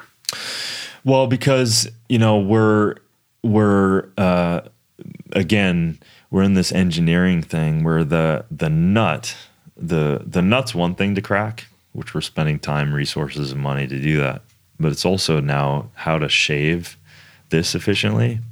The the fruit off of the nut there's doesn't exist. Um, so we really want to raise the awareness um, and and if there's any capital, great. Uh, let's let's do that. But it's ultimately the biggest, personally, the biggest reason we want to raise money so we can plant trees like right now. Uh-huh. Because 15 years giving these trees out to to the indigenous people so that they replant them in the wild. Um, we want to get millions of trees, and that is ultimately why we're creating this Kickstarter. Right. We so how much are you trying to raise through that? I don't know what we're gonna set, uh, but we're gonna get some eyeballs on this thing, and I and I urge everyone to like go out and and tell your friends and family because this is really rubber meets the road. Voting with your dollars by you ordering some of the trail mix, you'll get you know an incredible experience with great nutrition, but you're literally helping an environment um, and you're helping the indigenous people directly. Because, like Yeah. I said, if we're not in the symbiosis with the people and the planet, this project wouldn't even exist. So that's ultimately our biggest goal. Yeah, every consumer is empowered with the ability to shift and change culture by voting with your dollar, Yeah. right? So you can go and buy what you've always bought, and that ultimately is supporting. You know, you you are voting for those companies to succeed. So who are you voting for? Are you voting for somebody who is you know damaging the planet and poisoning children, or are you, you know, investing in the future really and investing in true sustainable agriculture that's empowering indigenous people and also at the same time uh, nourishing your body in a, in a in a profound way. So you you rolled this thing out, and when did these first become available? Because they've been, you know, you're, I, they're at Erewhon, like you can buy. You, they're at Sun Life, you know, Khalil's Yeah. shop, friend of the podcast. Yeah. Um, so I'm seeing them around, and what's great. I mean, first of all, I haven't even said it. They're like incredibly delicious, dude. They're like, they're so tasty that they're addictive, and even like my daughter Mathis, she goes to Sun Life and she buys them. She's like, oh my god. She's like, that's your friend Darin's company. I can't. Like I, if I eat them, I have to eat like the whole bag. Like I can't stop eating them. They're Yeah. so good. And she's finicky, you know, Yeah. like she's not easy to please. So, you know, for an adolescent, you know, teenager to enjoy a food that's super good for you, that's like a that's such a win, you know? That's what we found. The Mm-hmm. kids would, uh, you know, our friend Neil Strauss, right? Yeah. So he sent me a video of his son, 10, Uh-huh. two years old, crying on video. Daddy, give me barùkas. I want barùkas. Give me barùkas. I'm like, I died laughing. So the thing is, again, the the no barrier to taste entry for Americans, plus the nutrients, plus good for the environment. That's why I did it. That that's why I focused on barùkas to like this. This called me. This wasn't even my. This wasn't even a choice. I mm-hmm. had to do it. Yeah, it's not like like maca is an acquired taste, like moringa is very exotic, but the baru nut meets the American pa- palate like where it's at because Bingo. it does taste very. It's like a better tasting version of a peanut. It's better. I think it's better, and Yeah. and to know that the nutritional profile like blows a peanut away and and is better than an almond. Like I love almonds, but the water input for almonds is insane. You know, so I feel like I have this weird pang of guilt every time I'm eating almonds or making my own almond milk. Yeah, well, it's it's the the amount of water they use for one year of cultivation of almonds uh, is as much as all of LA uses. That's crazy. All of LA. Yeah.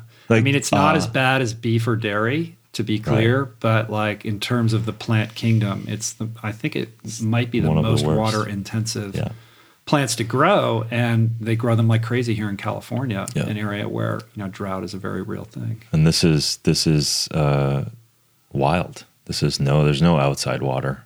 It's what what what it taps into in Right. the aquifer and what rains on it. Like that's it. And just to be fair, you know, there is a it, it- it's not without its carbon footprint though, because you got to import these things from Sure. Brazil. So we Yeah. can't. They can you grow them here, or they is it something about the Cerrado and the Yeah, it's a very, very particular biome.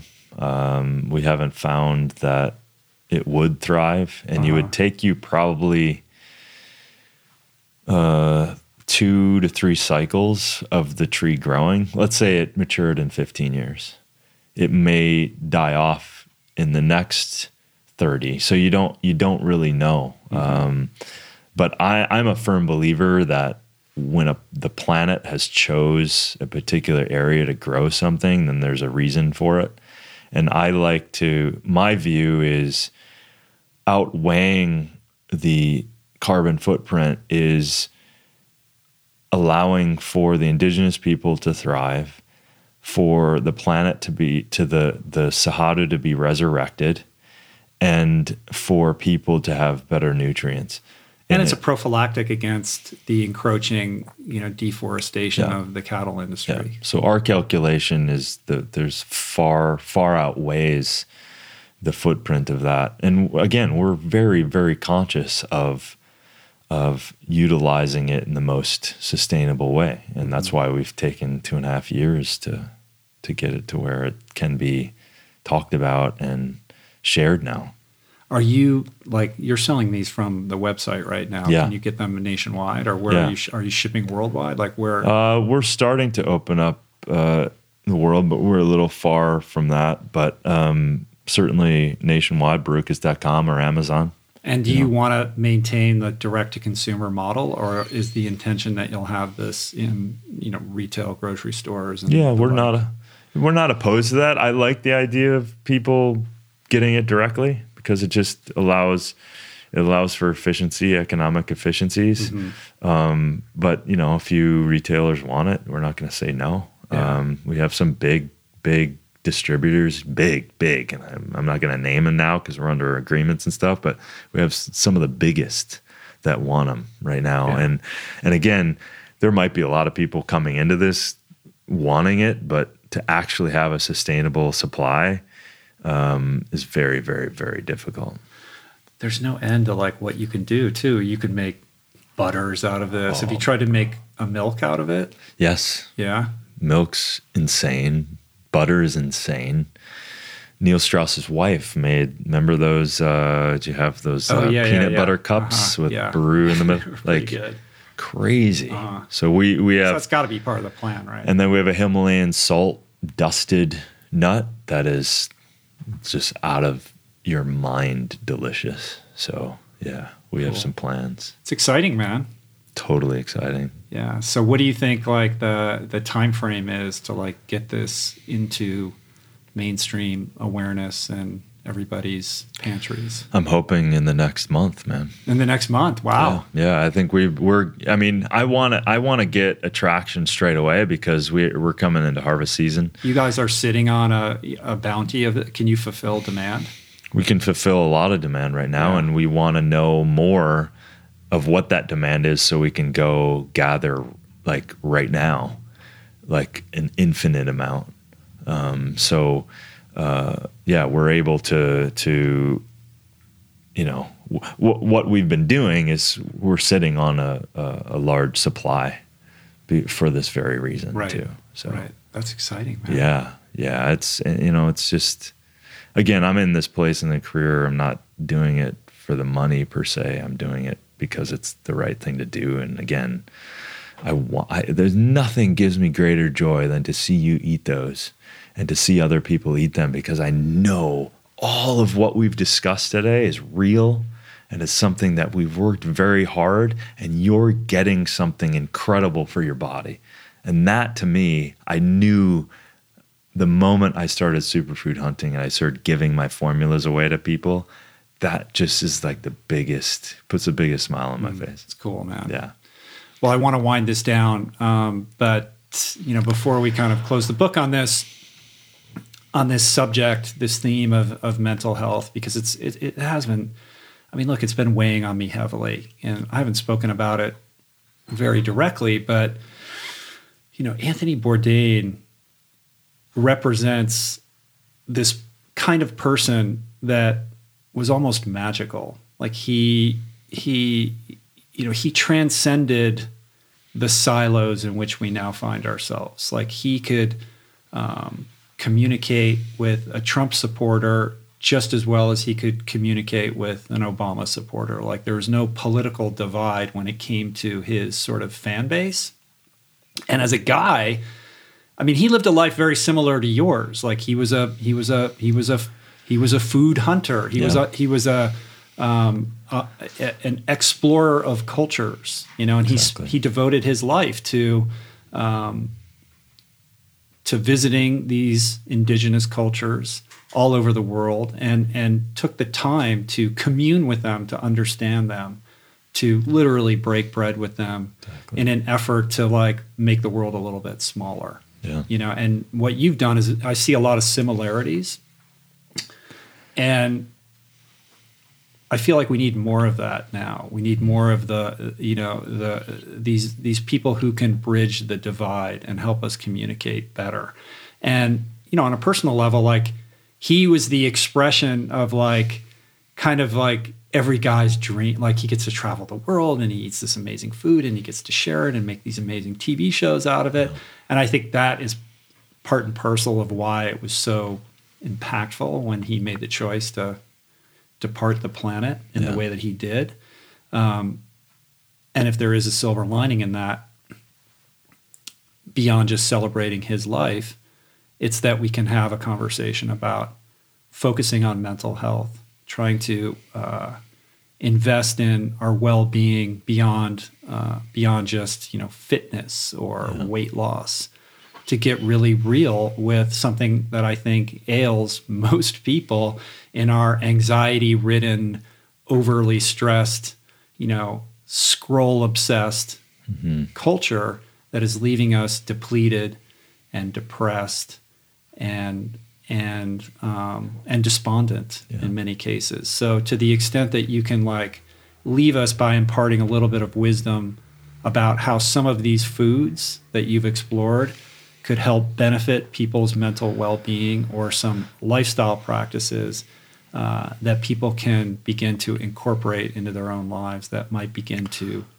you know address you know provide a little bit of comfort and ease. Not and not this is not to say like western medicine doesn't have its place in the conversation about depression specifically but more to the point that we have more control over these things than i think we've been led to believe I agree 100%. And just to touch on that, Anthony Bourdain is uh, will be missed because of that spirit that he had and for what he did. And without a doubt, I was impacted for 10 years. yeah he had to be like a, a, a sort of beacon for you Yeah, when you have people like him and you have like Dan Buettner and you have people that have hit the trail, you don't think that I'm like on, you have Chris Kilham, right? Medicine Hunter, like all these people um, are people that I totally respect because it's almost like a blue collar rubber meets the road.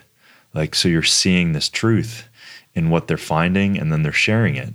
So he's, he was doing that and I respect that. And, you know, someone that uh, you know, people have been wanting to do a superfood hunting show for t- 10 years. So I've always looked at him as he The was just the guy. of that, Yeah, he yeah. was the guy doing that. Um, I think back to your, you know, like I alluded to it before in the foundational side of it. I think I think breathing is a very very powerful thing that you can do. And I'm not just saying like breathe. I'm saying like nose breathing, shut your mouth, breathe through the nose. Do that multiple times a day. If you do it before you eat, which would help once you start breathing through your nose, it turns your your stress sympathetic nervous system, it turns starts to turn that off and It's an turns into immediate state change. Exactly. So the parasympathetic, and then you can get into you know the Oxygen Advantage is a great book that talks about that. You should get that guy on the podcast. Right, He's and Brian. McKenzie's doing some interesting. Brian's stuff. Who did he partner with? Some guy. This guy from he writing Stanford. a book or he's doing some research on this? He's doing. Um, I'm not going to reveal too much, but he's doing some stuff that Uh-huh. will be accessible. Uh, also, a big shout out to him. He just had a severe neck injury Oh, I didn't know and that. surgery, so um, we just wish him uh, well. Um, been thinking about him a lot. Um, so yeah, he's doing a lot. Obviously, Wim Hof. Uh, he was He's a really renegade. Put it into the mainstream. Yeah, in a huge way. Um, and then Laird, Laird Hamilton, Gabby Reece. Mm-hmm. I mean, all, they're you know friends of mine, and um, but realizing how powerful. Like I've done, I've I've done DMT, I've done ayahuasca, I've done things like that. But when I realized that, oh, it really is the breath. It isn't the you know, uh, there's a place for psychedelics and all that stuff in our culture. There always has been. For me, I'm like, I see that door that's open just through breathing exercises every morning. I didn't say that in my morning thing. I do breath work.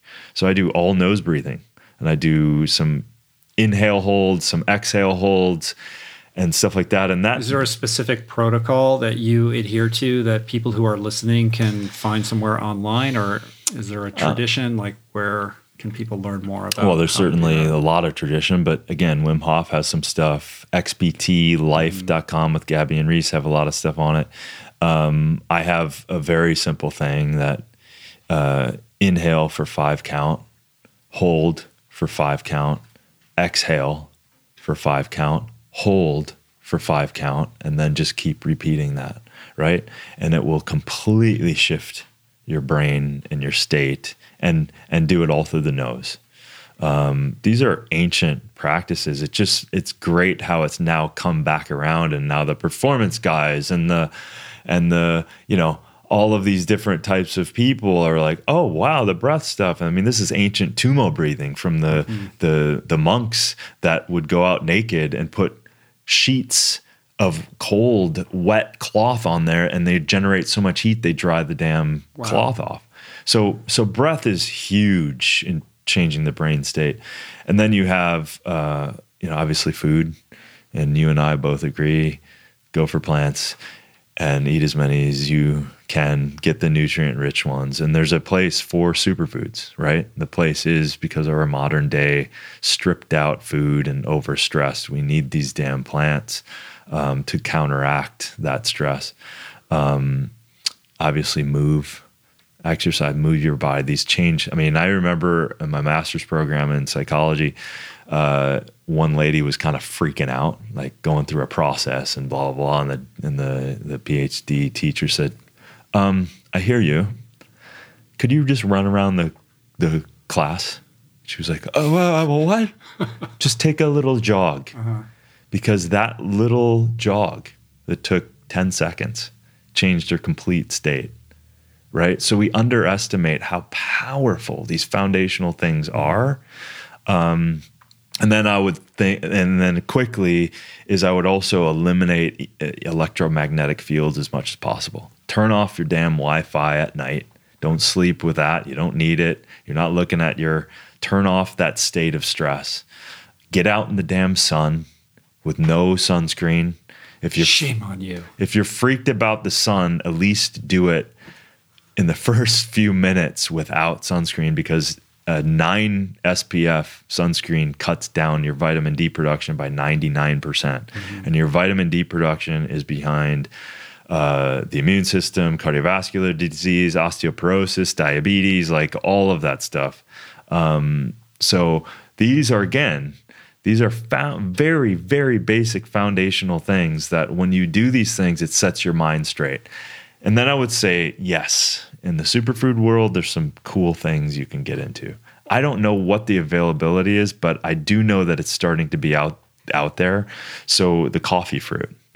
And that is clear science. Friends of mine developed that. I was down in, in Veracruz, Mexico, looking at the process and looking how they figured out how to use the fruit and the bean. And the cool thing that they found out, and they did clinical trials on this, is that alchemy increased the biogenesis of the brain. So it cr- increased Whoa. BDNF, brain derived neurotrophic factors, just by taking that alchemy alone. This is not drinking coffee. This is a dried bean with very little caffeine and the fruit, and that alchemy turned on uh, And you neurogenesis. just you eat it like a nut, or is it like a powder? No, it's a powder, and now there's some companies uh, that are starting to have it in there, and then and then turmerones and curcumin or with the turmeric are also showing to have BDNF. So there's zero evidence to support at any point not taking turmeric. Right. Right. So just consume turmeric. And that's something, some herbs And you if you to s- can, like, get the raw turmeric root. At Yeah. The, you know, at the market. Don't Yeah. buy the powder because you don't know how that was processed. Yeah, right? unless Get you know that thing. Mm-hmm. you know, unless you know where it's coming from or a reputable com- company, um, y- you can do that and then get a higher concentration. And then if you have some severe uh, inflammatory situ- situations, which a lot of people do, then get concentrations of curcumin, which will help the infl- inflammatory thing. But and again, then you know there's so there's several superfoods you can use uh, for helping the brain. But again, water. right. Start with water. Get your water in.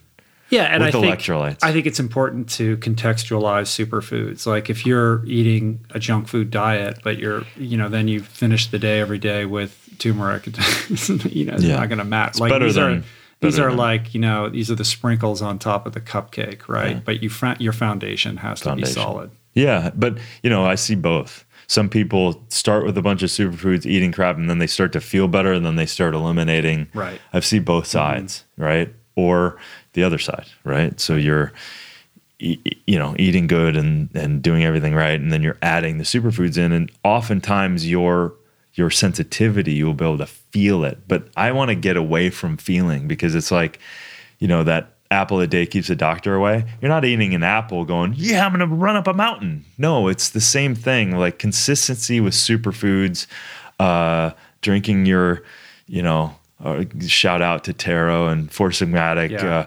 uh, uh, um, uh, mushrooms on a daily basis. Like that's an easy way to incorporate some of these some of these superfoods and just consistency because we're getting bombarded with stress and adrenaline and toxins. So let's get as consistent with healthy eating, lots of plants, and a bunch of superfoods. What do you say? You know, there's a sort of countervailing argument out there. Like, there's no such thing as a superfood. There's just food. Right. Well, uh, yeah. Well, of course there is. So, you know, let's use a very extreme example. And so, calorie for calorie, you're getting a difference as opposed to a bologna sandwich, as opposed to, you know, uh, leaves of moringa in a salad, right? So you're get so superfood really is per calorie how how many nutrients you're getting per per caloric intake. So when you look at something like moringa, you're getting 35 antioxidants and um, calcium, magnesium, potassium, and they call it a vitamin tree for God's sake. So so an ounce of that compared to an ounce of a of a donut is is not even remotely the same. So so that's where the you know Right. get the nutrient density in so that you can get what your body needs to counteract the I think that's a good reply. You know, I, I think sometimes the word superfoods gets bandied about a little too liberally, yeah but in truth, like these are foods that are incredibly nutri. You know, their nutritional value exceeds that of the typical food that you're coming sure. across, yeah and they don't. They need not be super exotic. I mean, you're you, you know you're sort of in that world, but Well, like blueberries. Right. You know, try to get some wild blueberries, eat those every day. They know that that, that is doing some phenomenal things around with the stem cells and things like that. And we know that that, that is, uh, not to mention antioxidants. So it's like be consistent. Like mm-hmm. it's not, it's not rocket science. Use your, don't get caught into fads that kind of take you away from these incredibly nutrient rich foods because you're buying into this weird ass fad, you know. Right. So speaking of fads, I'm going to get cream for saying this, but the final question: the the uh, the 800 pound gorilla in the room. Yeah. Will the Baru nut kick you out of ketosis? that is so funny. that is so funny. Uh, depends on how many carbs you had that day. I guess. You know, there's a there's a uh, there's this this sort of um, percolating movement around uh, a plant based ketogenic diet. Yeah. Mm-hmm. There might be something interesting there. Mm-hmm. You know, the more I hear about it, the, the less dismissive I am of it. Yeah. I mean, there, listen, it, it, this could be a whole big conversation, right. but there, l- let's just say that there's applications for it where it gets gnarly in terms of true ketosis, actually being in ketosis. And I think Tim Ferriss even mentioned one day, he's like, yeah, I think in my looking at this 98% of the people doing ketosis are actually not in ketosis. Mm-hmm. So they're kind of living this kind of ketosis like life and eating this way. So you're not actually in these ketone burning, fat burning zones. You're just eating a very low carbohydrate diet. Yeah. And the danger is the the low uh, micronutrient thing that I see. That's that that's the crazy side of it when you're you know when you you can't also eat a high protein diet because there's insulin that the body needs in order for the protein to uh, be utilized too. And that's what people don't understand. Like protein utilization needs insulin just like carbohydrates need insulin. So true ketosis you have to actually peel down protein quite a bit for your body to actually then go into ketosis and right. um, but you know, so from a sustainable long-term plan, ketosis is a really bad idea. Again, there's certain, you know, um, conditions that ketosis may be able to jump you out of and help you through. Um, and there's some evidence to that, but is it is by no means meant to be uh, taken on as a lifestyle. Yeah, I had Valter Longo on the podcast. Yeah, I love that. The leading scientist in the field of longevity. Um, and he was very clear. I mean, this is a guy who's probably going to win the Nobel Prize. I think he was pretty close to already winning it. Yeah. And he he was unequivocal yeah. that like eating a ketogenic diet is the worst thing that you can do for longevity. Yeah. And we could do a whole podcast on this. I don't want to get in the weeds on this. Maybe we should do that, and we will do that. Um, and we got through this whole podcast without the word vegan coming up once. it didn't even. well, you did say eat plants. Yeah, because it's like you know, you know. I think like you, like I have my personal reasons for for for eating that way, and and I thrive. And some friends of mine who are not eating this way say that I'm some sort of you're the outlier. Outlier, or that oh, because you have access to certain superfoods that no one else would have ap- access mm-hmm. to. My my thought is like, uh, okay, that's not entirely true, but if you look at food from a nutrient density responsibility, then yeah, I think it's a it's a poor choice to eat meat for the demand that your body has to go through in order to break it down and use anyway. Just from that, let's just mm-hmm. just from that point of view. And you know, 20 to 30% of that said meat, whatever you eat, is is undigested and putrefying. So therefore you're having toxins. But anyway, it's a Pandora's box. But yeah, it's an inefficiency from my point of view. I wanted to eliminate the middleman. Like, why would I spend so much energy breaking down flesh of another being when I can have Barùkas nuts and moringa? It's got tons of the amino acids and the amino acid cycle and recycle in the body, which a lot of people don't talk about. the, the the body is really efficient. Doesn't want to get rid of amino acids, so it wants to save them. And Yeah, that's something that that Brendan Brazier talks a lot about, like uh, net energy gain. You know, the amount of energy that that the demand that you're placing on your body to digest, you know, a, a steak, for time. example, Yeah. it takes it takes a toll. So where do you come out? In, you know, where do you net out in terms of what you're gaining versus what you have to expend in order to metabolize something like that? for sure, But we can talk more about that again. Yeah. Come back anytime, my sure. friend. Thank you. Rick. Um, I'm super excited about the Baru nut. Barùkas is the name of the company. I should say, in full disclosure, that uh, you were kind enough to allow me to be um, an affiliate of the company. So I'm really excited to be aligned with you in that way.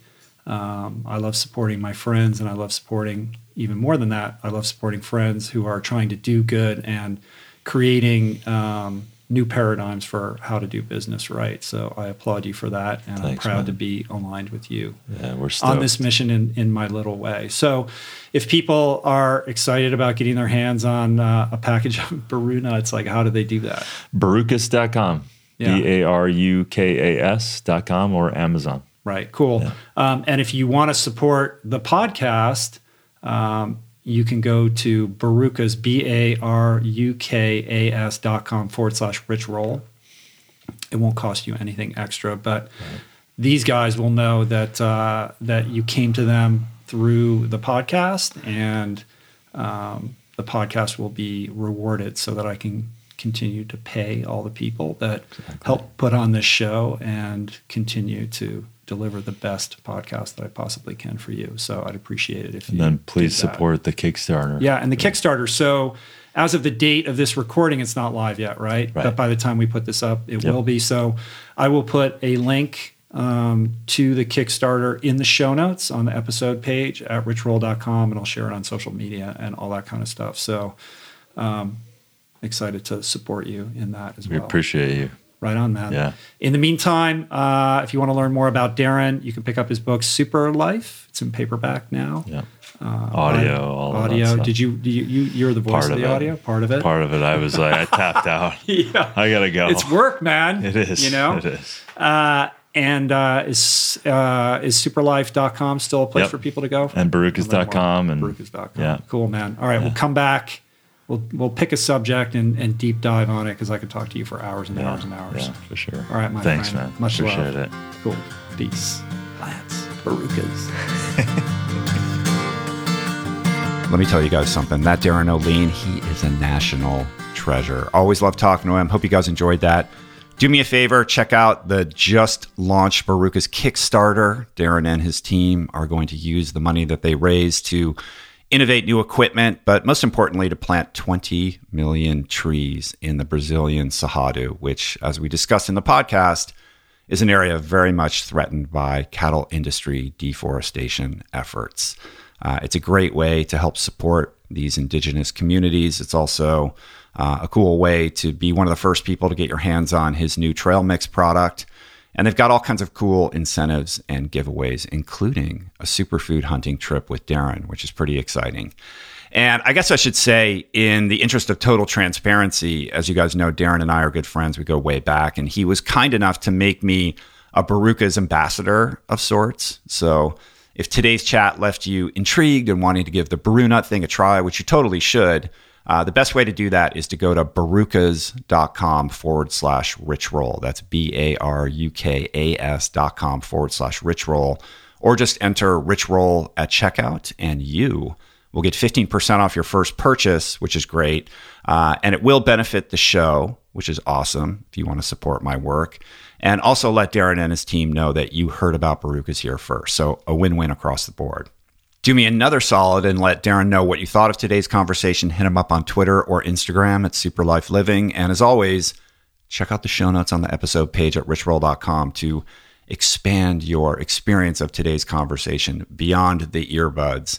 Uh, we're also up on YouTube, and that's a great way to experience Darin and his show and tell efforts with respect to the superfoods today.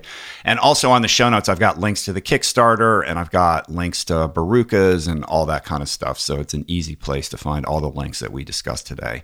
If you're looking for additional nutritional guidance, a great way to do that to solve that equation for yourself is to check out our meal planner at meals.richroll.com.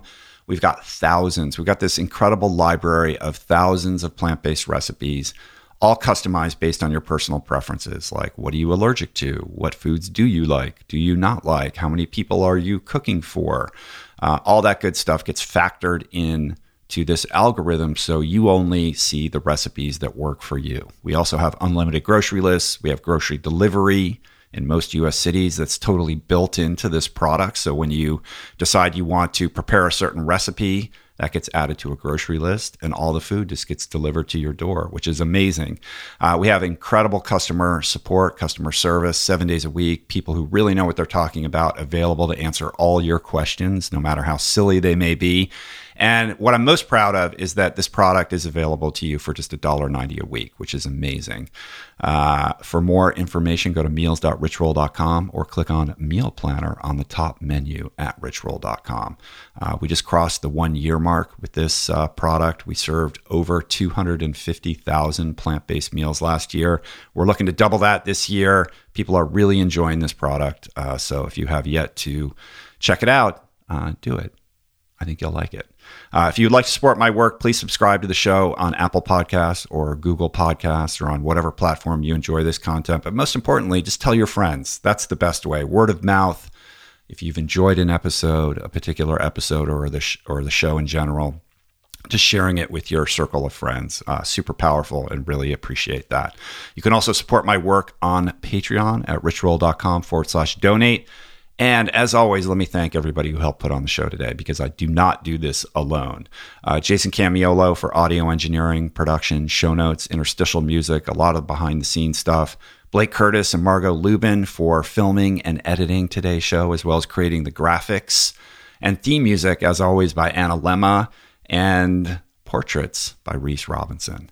Thanks for the love, you guys. Uh, see you back here next week with another great episode. Until then enjoy your life, treat yourself well, eat good food, be a part of your community, move your body, enjoy the summer months. Peace, plants. Namaste.